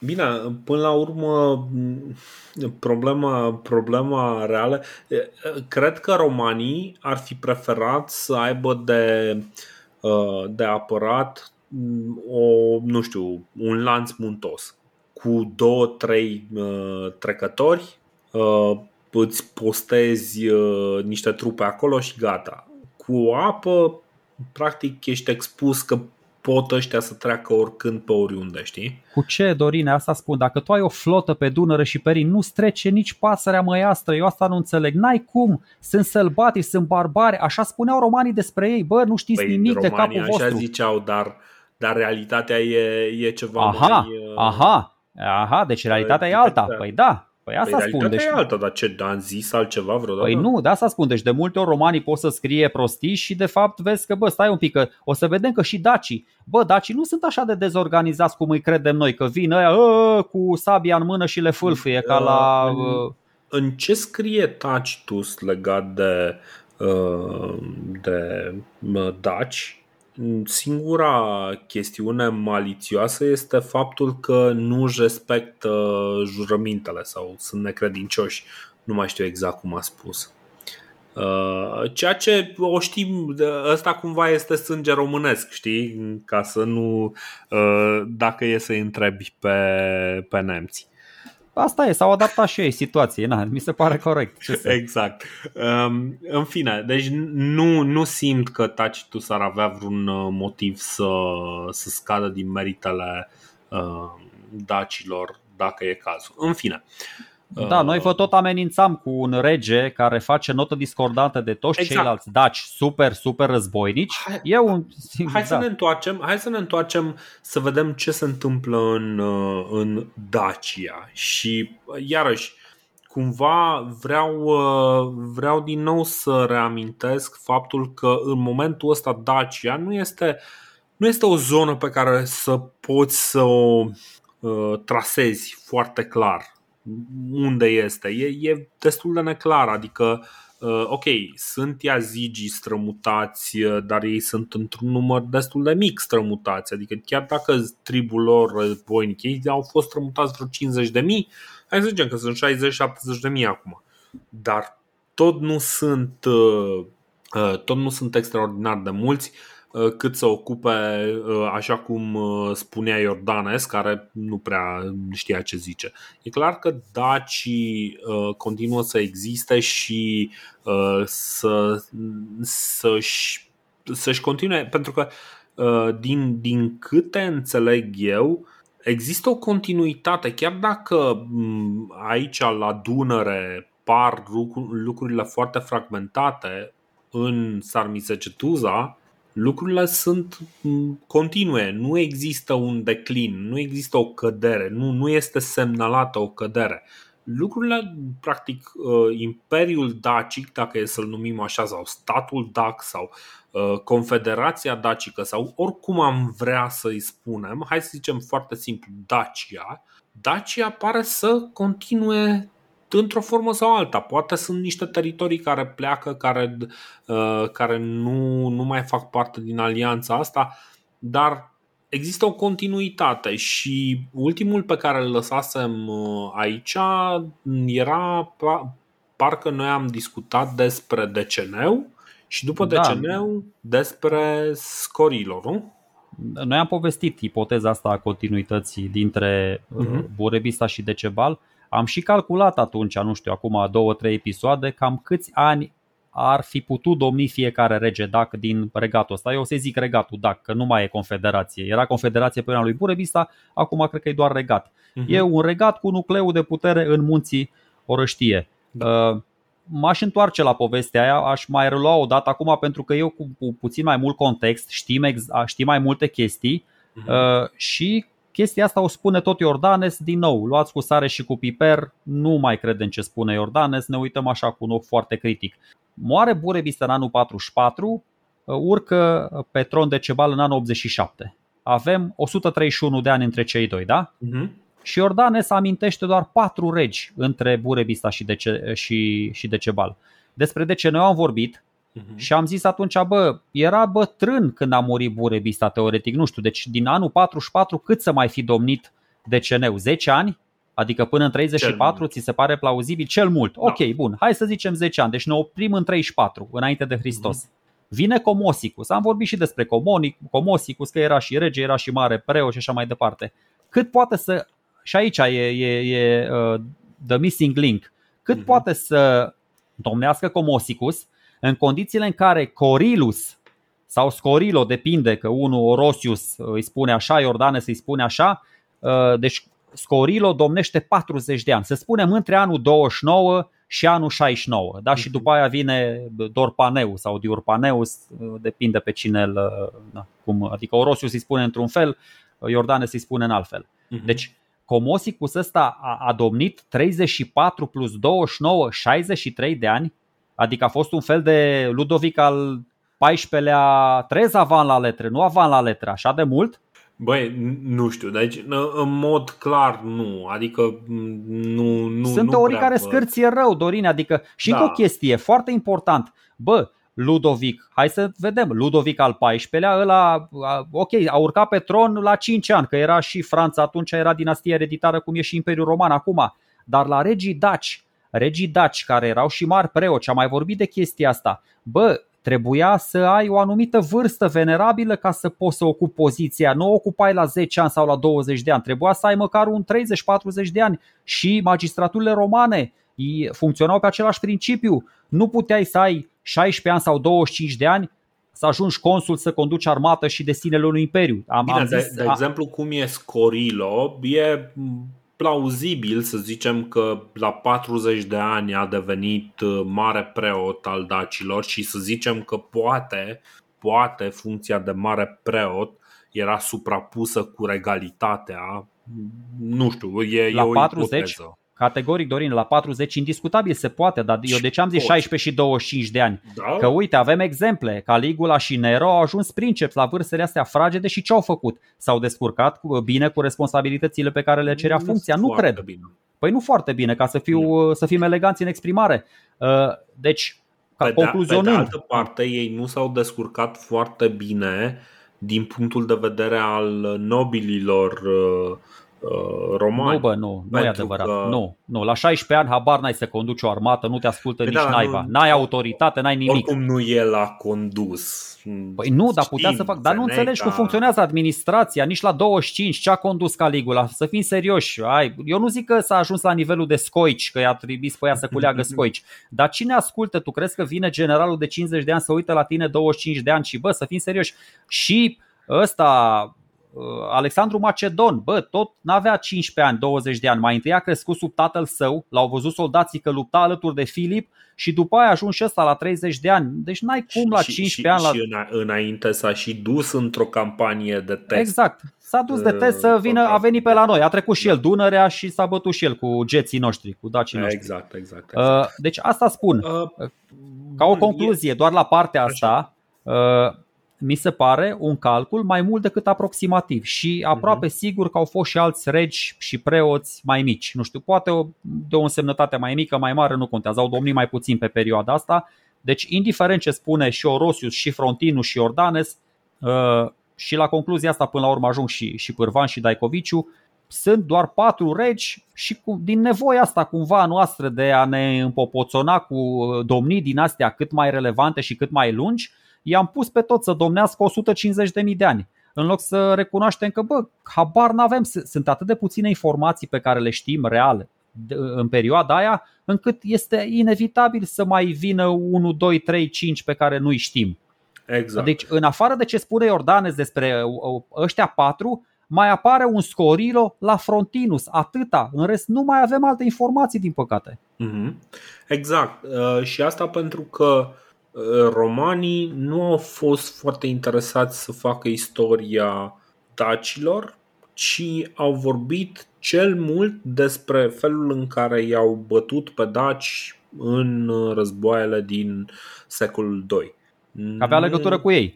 Pentru că avea legătură cu ei și cu, și cu mărirea Imperiului. Da, și aia da. e ceea ce conta pentru ei foarte mult. Um, cum, cum ziceai, da, Scorilo e pomenit în getica lui Iordanes cu o domnie lungă de 40 de ani. E clar că nu putem să, să stabilim decât dacă facem o gimnastică mentală pe care nu are sens să o...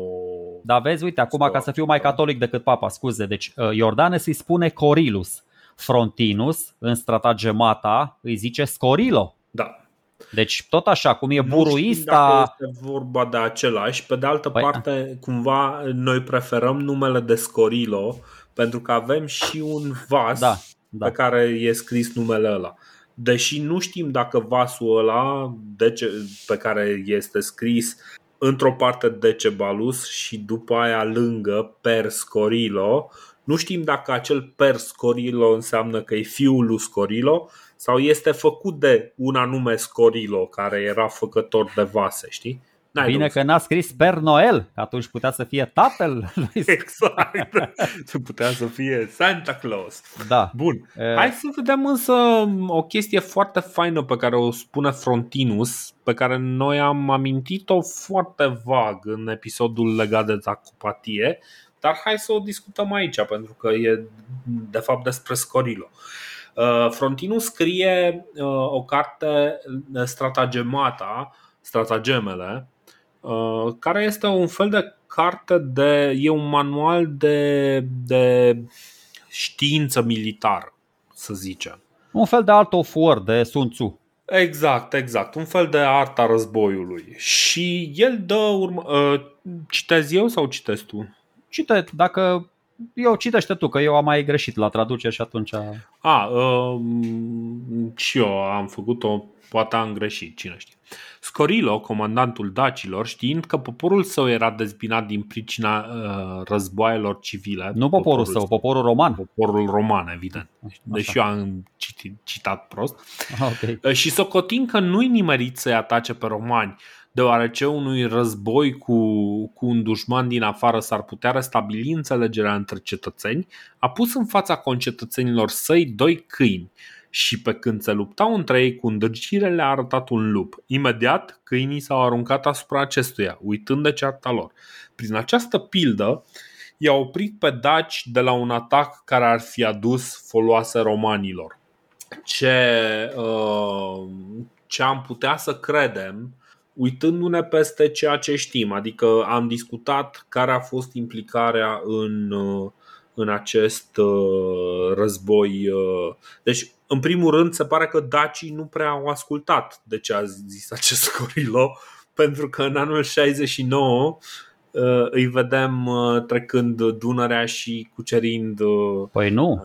Păi, cucerind vezi, la sud. Eu, eu, din nou, am altă interpretare. Nu pretind că am dreptate, deci ca să nu Zi. interpreteze altcumva ce Deci avem aici reperul ăsta temporal de care spui și tu, da? Războaiele civile. Uh-huh. Ok, și putem să spunem că Scorilo e conducătorul dacilor în, în anul 69? Nu. Păi zice Scorilo, conducătorul dacilor, așa ai citat tu. E comandantul dacilor, poate să Bine, fie... ok, e comandantul dacilor, comandantul dacilor și ok. Poate să fie un general, știi? Păi, bine. Okay. Iar, iarăși e foarte complicat. Am înțeles, bun, am înțeles, bun. Ok, dar e un lider acolo, da, adică da, și da, din da, momentul da, în care da. le oferă pilda asta, e clar că e cumva deasupra compatrioților săi. Uh-huh. Măcar a unora, da? Bun, ai adus în discuție și aici, spune și Frontinus, spune de războaiele civile, da? E războiul cu dușmanul din afară. Bun. Ce știm? În anul 69 uh, zice Tacitus despre niște daci care nu doar că au fost uh, nepașnici, au fost foarte războinici, dar s-au dus uh, peste romani, s-au dus peste Dunăre și le-au cucerit uh-huh. la aia, castrele și ce așa. Bun am două concluzii, de fapt, nici nu știu, mi-e și frică acum să le spun. Adică, mă rog, două, păi nu, două ipotaze. Zile, deci, dar eu nu mai okay. am, n-am am ce înțeles. să contrazic. Păi ori, uh, adică dacii, cum ai spus și tu, deci dacii care atacă Imperiul Roman în anul 69, ori nu sunt, și aici poate iar o să zici, what, what, what, cum, ori nu sunt din regatul lui Scorilo, sau n-au legătură cu Corect. Scorilo, mă gândesc că poate sunt din altă parte. Corect.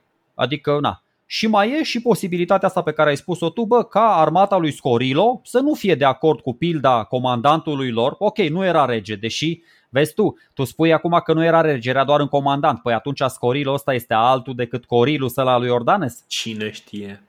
Păi atunci nu mai știm nimic, na. nu știu. Știa, nu. E, e complicat. Adică noi cumva am vrea să credem, real însă nu avem de unde să știm. Poate chiar Știi, știi că, uite, de exemplu, și la noi ai foarte multe nume care seamănă între ele, știi? Uh, uite, cum e la mine, Dorin, Sorin, știi? Dacă scrie unul despre un Sorin Lazar și unul despre un Dorin Lazar și aia ajunge în cronicile de acum 2000 de ani, ăștia o să zic, a, e același, știi? Noi știm că nu este același, dar, nu, Nu avem de unde să știm că e, e real sau nu e real, știi? Adică poate, poate pur și simplu uh, Scorilo, Corilus, uh, uh cine știe ce alte variații Uh, sunt un nume foarte popular printre daci. N-ai de unde să știi, știi? Deci, până la urmă, nu știm nimic din citatul ăsta. Deci, Real, din... nu știm nimic. Deci, din ăla lui Tacitus știam o mie de chestii, dar din ăsta nu știm nimic, săracul. Deci, nu știm nici dacă ăștia l-au ascultat, nu știm nici măcar ce regat conducea, nu știm nici ce, dacă s-a păi impus nu, în fața deci, soldaților, săracul. E, e comandantul dacilor, asta poate să însemne foarte bine că... Deci, mie mi se pare că aici uh, Frontinus, vorbind, uh, vorbind despre niște stratageme, cel mai probabil Scorilo este uh, un uh, comandant militar. Dacă suntem de acord că comandantul militar este și regele, ceea ce este foarte probabil, ceea ce nu este real în, de exemplu, uite aici ai Mucianus care este cel care, care îi conduce. Dacă Mucianus ar fi venit să facă uh, genul ăsta de, de exemplu, ai fi zis, bă, Mucianus este șeful lor? Nu, nu este șeful lor. Era dar... șeful lor, Mucianus, era șeful lor. Da, dar nu, nu este împăratul, știi? Ok, nu e împăratul, dar și de, de în, în exemplu la Daci altcumva, că de exemplu un comandant de oști, cum va fi Decebal, ajunge imediat după ce se dovedește că și pe câmpul de luptă e meseriaș, este un lider, este un comandant, este un conducător, mm-hmm. ajunge și conducătorul statului, conducătorul Clar. regatului. Clar. Așa și Mucianus la o adică putea să. A, Mucianus teoretic, așa de facto și de iure, cred că el a condus Imperiul Roman un an până a venit Vespasian da, din Est. Un an, un an a fost la Roma acolo, da. Bun, altceva. Deci până la urmă, în afară de o pildă frumoasă, nu știu, poate și scris așa într-un moment de... a avut o epifanie, a avut un moment de inspirație ăsta Frontinus, nu rămâne cu nimic din pilda asta lui, uh, a lui Scorilo. Deci, uh, cumva, aș, uh, uh, știi, știi cum o văd eu? Uh, aș adăuga, practic, o a treia ipoteză de lucru.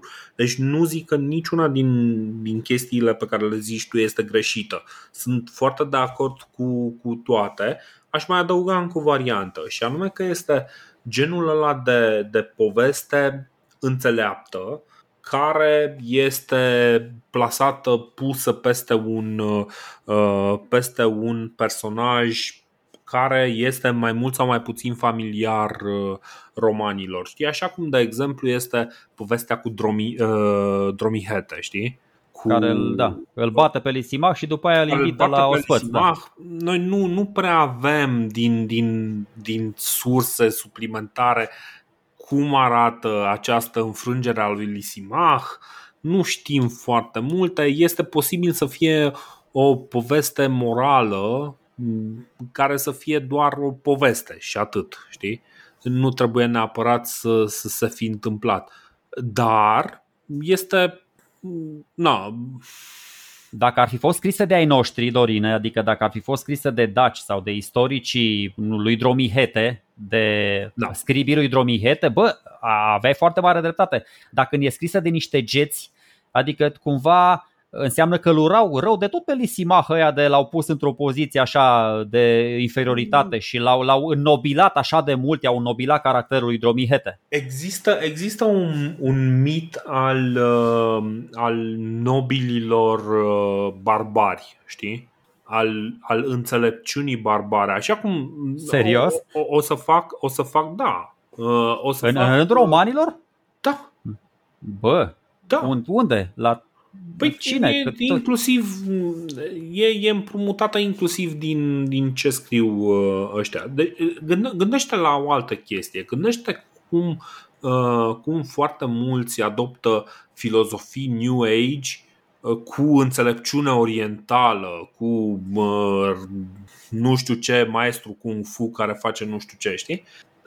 Cât timp este vorba de cineva străin, departe, dintr-un loc exotic, un personaj exotic, poți să-i pui o poveste în spate și să inventezi absolut orice poveste, oricât de, uh, de stupid ar fi, și atunci îi dă un aer de înțelepciune. Este foarte posibil să fie folosită, uh, folosit acest Scorilo în stilul ăsta. Altfel, eu zic o chestie. Nu știu cum ar putea să ajungă această poveste la romani. Adică nu înțeleg care e logica pentru care Păi bun, uh, dar romanii erau celebri prin faptul că îi aduceau pe toți regii străini, îi umileau îi considerau niște paria, îi umileau în, în uh, triumfurile lor, nu îi considerau deloc nobili. În afară de Caratacus, care a venit și a impresionat pe roman printr-un discurs în fața Senatului, niciun nu zic doar de femei, că despre Cleopatra și despre asta la altă, despre Budica avea o părere uh, nemiloasă, cu toate că Cleopatra conducea un regat deasupra romanilor din punct de vedere cultural. Deci n-aveau o părere deloc bună despre barbar. Na, nu știu, așa văd eu, nu, deci, nu înțelegă. Nu, există, există totuși, adică nu știu că, ok, faci îi considerau untermenși pe toți ăștia pe barbari. Practic, cartea aia cu stratagemele pot să o consider ca o carte motivațională în lipsă de. Aici de sunt de acord cu tine. Aici sunt de acord cu tine, da. Știi, și atunci, atunci vrei să dai exemple de astea cu, nu știu. Pă... Deci pur și simplu este ales la întâmplare un nume. Un nume dintr-un trib e ales la întâmplare așa de Androanga. Uh, nu, nu, zic, nu zic chestia asta. Este foarte posibil ca ei să folosească, de, ca Frontinu nu să folosească un nume real al unui conducător real uh, care să fi avut funcția respectivă și care să fi uh, fost recunoscut ca atare, știi? Ca, ca atare, ca autoritate, știi?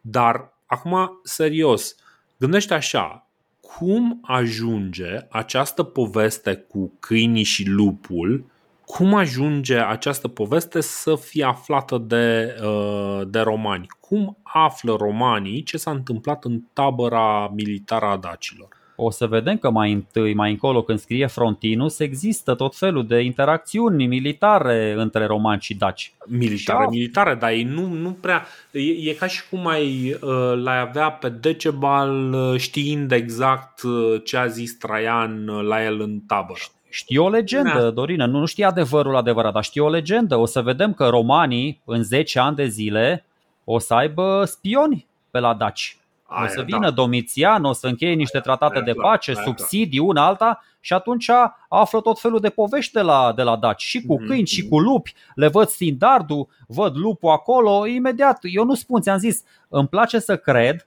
că există și destul de mult adevăr în povestea asta. Nu e doar o poveste nemuritoare, atât tot.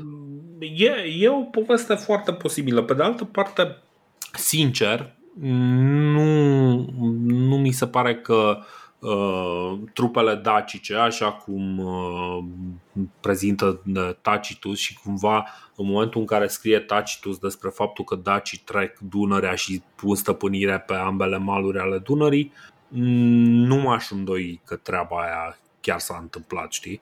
Adică chiar s-a întâmplat. Deci cumva dacii în timpul războiului civil nu urmează această idee. Dorine, are o particularitate extraordinară nucleul ăsta. Ăștia erau pașnici, știu că pare o, o utopie, dar nu auzim nimic nici despre Comosicus, nici despre uh, Deceneu, nici despre Corilus în de ceea ce privește uh, conflictele armate.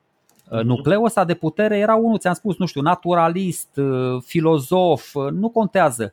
Ceilalți, o să vedem și romanii se bat cu ăștia prin Oltenia, se bat prin Moldova, se bat prin Bugeac. Bă, dar nu se bat aici în orăștie. Niciunul din regii ăștia nu i-a amintit până acum că s-ar fi bătut cu romanii nici cât negru sub unghie. Adevărat. Și dacă, dacă erau romanii chiar atât de, adică până la urmă tot i-au mai amintit pe ăia, pe un Dapix, pe un Ziraxes, pe un Roles, pe un Comosicus, pe un Dicomes, băi, au amintit unde erau. Mm-hmm. Dar pe ăștia nu-i amintește nimeni, de aia spun, s-ar putea să fie o particularitate, că de aia e și nebunia asta cu dacopatia, bă, ce mari și șmecheri erau ăștia.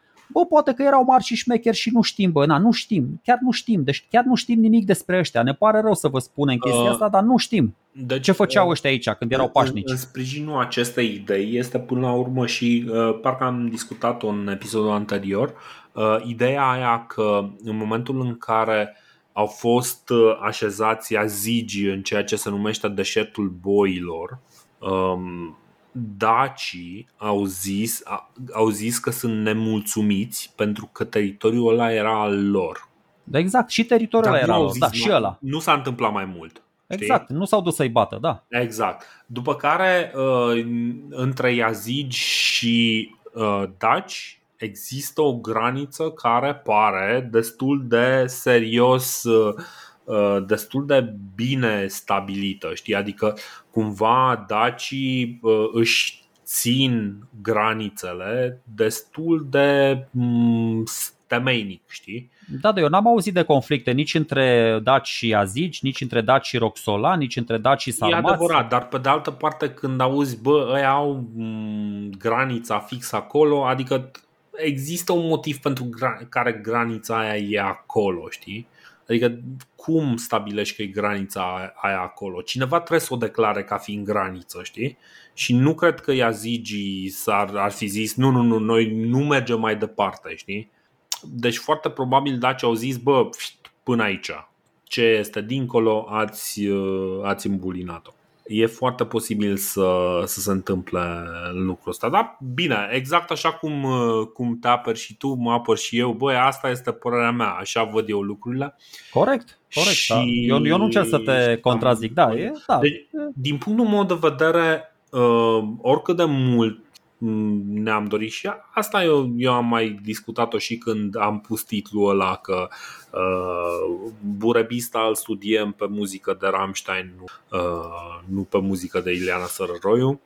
Uh, nu cred că o atitudine umilă și aplecată este cea care a menținut acest nucleu dacic prosperând în continuare, pentru că ăsta prosperă, pentru că uh, are resurse, are fier, are aur, practic resursele de care ai nevoie pentru a menține o armată foarte solidă.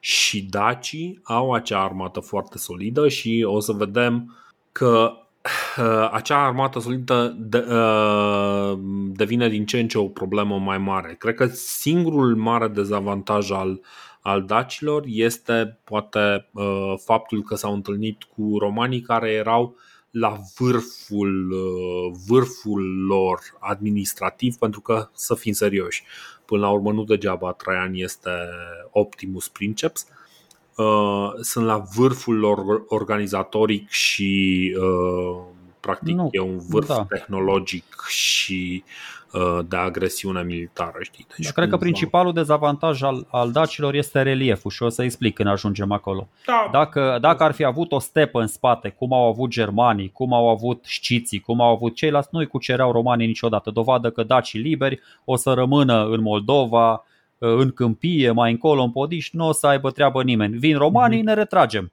Așa când ești înconjurat de munți, e mai complicat și ai cumva, ești, na, te, te, te da. ține ața de acolo. Ai e niște repere, știi, și, și Daci o să, o să intre în conflict fix pe, pe aceste puncte de, de aglomerare urbană. Nu? Dar bă, e, într-adevăr e bună observația asta și e cu atât mai interesant comportamentul dacilor de aici. Bă, 30, 40, 50, 60, 100 de ani te pregătești pentru un război pe care îl pierzi în 10 ani, în 20 de ani, știi? Adică devii... Nu cred că s-au pregătit pentru război. Așa cum ai spus tu... Păi atunci uh, pentru okay. ce? Dacă ai spus aveau fier, aveau aur, creșteau, creșteau, nu, deci creșteau. Deci, pentru ce să se pregătească? Păi nu, deci uh, crește crește, să zicem, economic, știi? Și ce faci este cu economia? Clar. În ce bagi surplusul? Nu-l bagi în armată? Cu, cu cum funcționau deci societățile în antichitate? Păi în ce îl bagi? Îl bagi în oameni, îl bagi în ce vor ei, în importuri, în ce-o fi. Ce păi noi ce import? Cu cine făcea importuri? Că te-au blocat? Păi nu, da, situația respectivă era, în fine, o să ajungem acolo, o să vezi, n-aveai ce să, în afară de armată, în orice populație, orice societate care se dezvolta, care creștea economic, își dezvolta și o armată pe măsură. Am mai păi vorbit, e o legătură între economia și armata unei țări, este o legătură indisolubilă. Uh, da, dar... Îți crește mai... economia, îți crește și armata. Arată-mi o țară cu economie slabă și cu armată puternică în zilele noastre. Păi, care e legătura? Nu înțeleg. Noi păi vorbeam păi de o țară cu economie puternică. Păi da, și cre- crește economia, uh, adică de, economia dacilor devine puternică și atunci devine și, arm- și armata. Nu crește, dar crește constant. Păi tu ai spus că e fier și aur și crește. există continuitate. Au resursele astea, au resursele astea. Aia nu înseamnă că ei mănâncă numai fier și aur. Nu, dar zic că au resursele pentru a menține o armată destul de serioasă.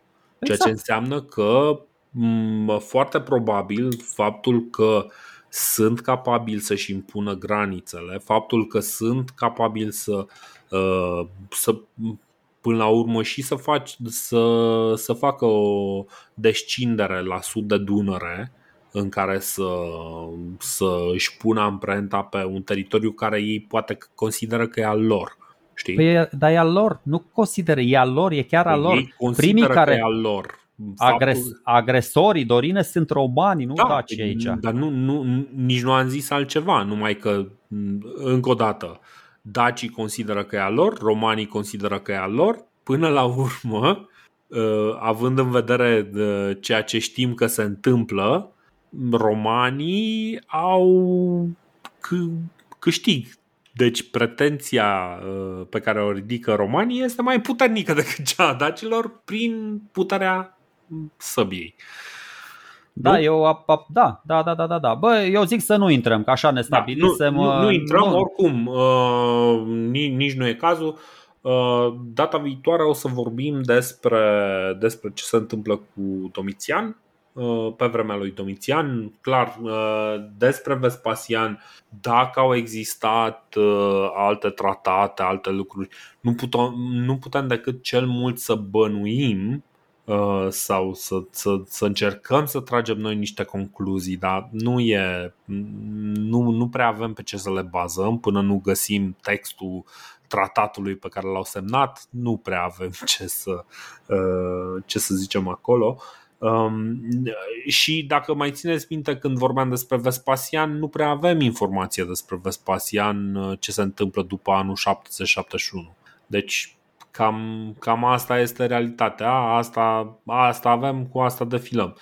Uh, o să vedem practic următoarele vești pe care le avem vin de pe perioada lui Domitian și o să vorbim în episodul viitor uh, despre lucrul ăsta.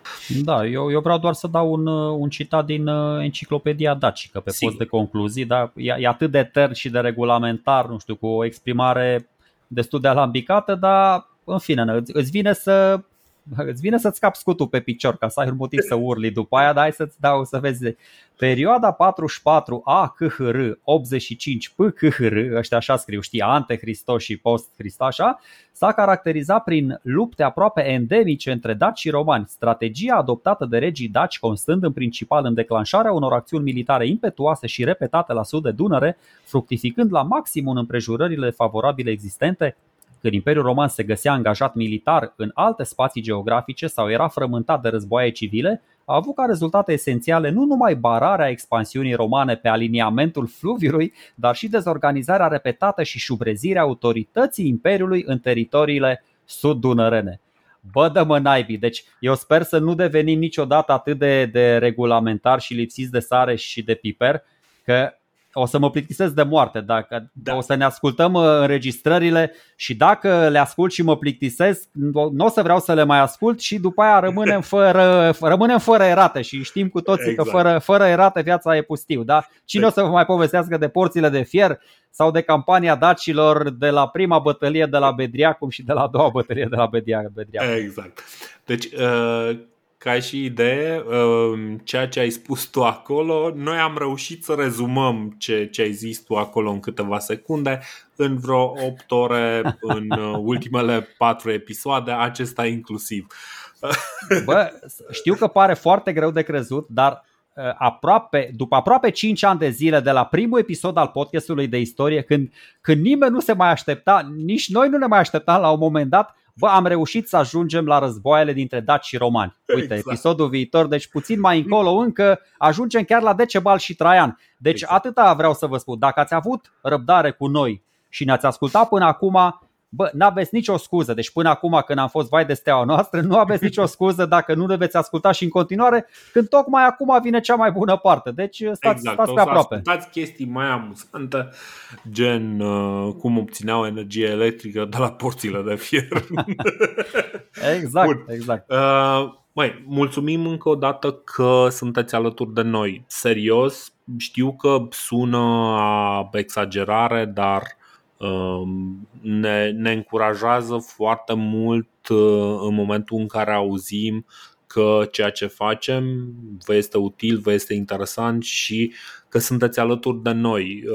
Am primit, uite, în ultima perioadă am primit câteva, câteva linkuri la niște poze cu oameni care au ascultat 10.000 de, 10.000 de minute de podcastul de istorie în anul ăsta pe, pe Spotify, ceea ce, cum, cum să vă zic, nu port pălărie, dar imaginați-vă că pun două, le dau jos în fața celor care, care ne ascultă și vă mulțumim că, că sunteți alături de noi.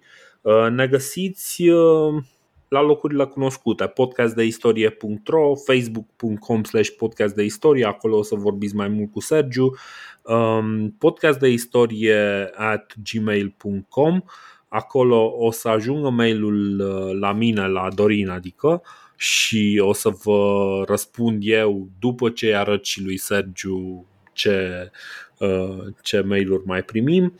Uh, da, patreon.com slash podcast de istorie pentru cei care vor să ne dea o cafea ca să avem mai multă energie, să ne dăm seama exact când au invadat dacii și și să, să venim uh, data viitoare uh, cu un uh, răspuns mai clar.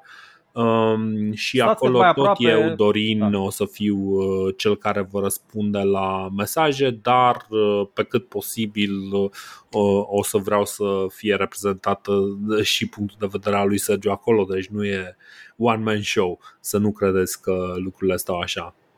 Da, da, vă mulțumim, stați cât mai aproape, cu mintea cât mai deschisă și cât mai curioși și ne vedem doar aici la podcastul de istorie, episodul următor vom povesti ce s-a întâmplat în campania militară a lui Cornelius Fuscus, pe care l-am amintit episodul ăsta și care o să vedeți, schimbă, își schimbă domeniul de activitate pe episodul viitor. Exact. Și nu știm dacă o să terminăm povestea acolo, pentru că, serios, încă nu am, nu am acoperit tot subiectul ca să ne dăm seama dacă o să avem unul sau două episoade.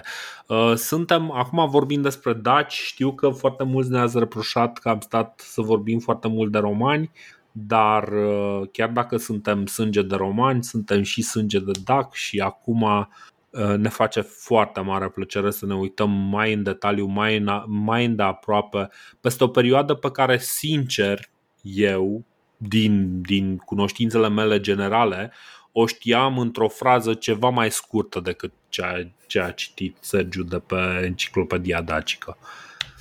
Bun, mulțumim uh, și până data viitoare țineți alături de podcastul de istorie, recomandați-l prietenilor și uh, vă mulțumim că sunteți alături de noi. Ciao!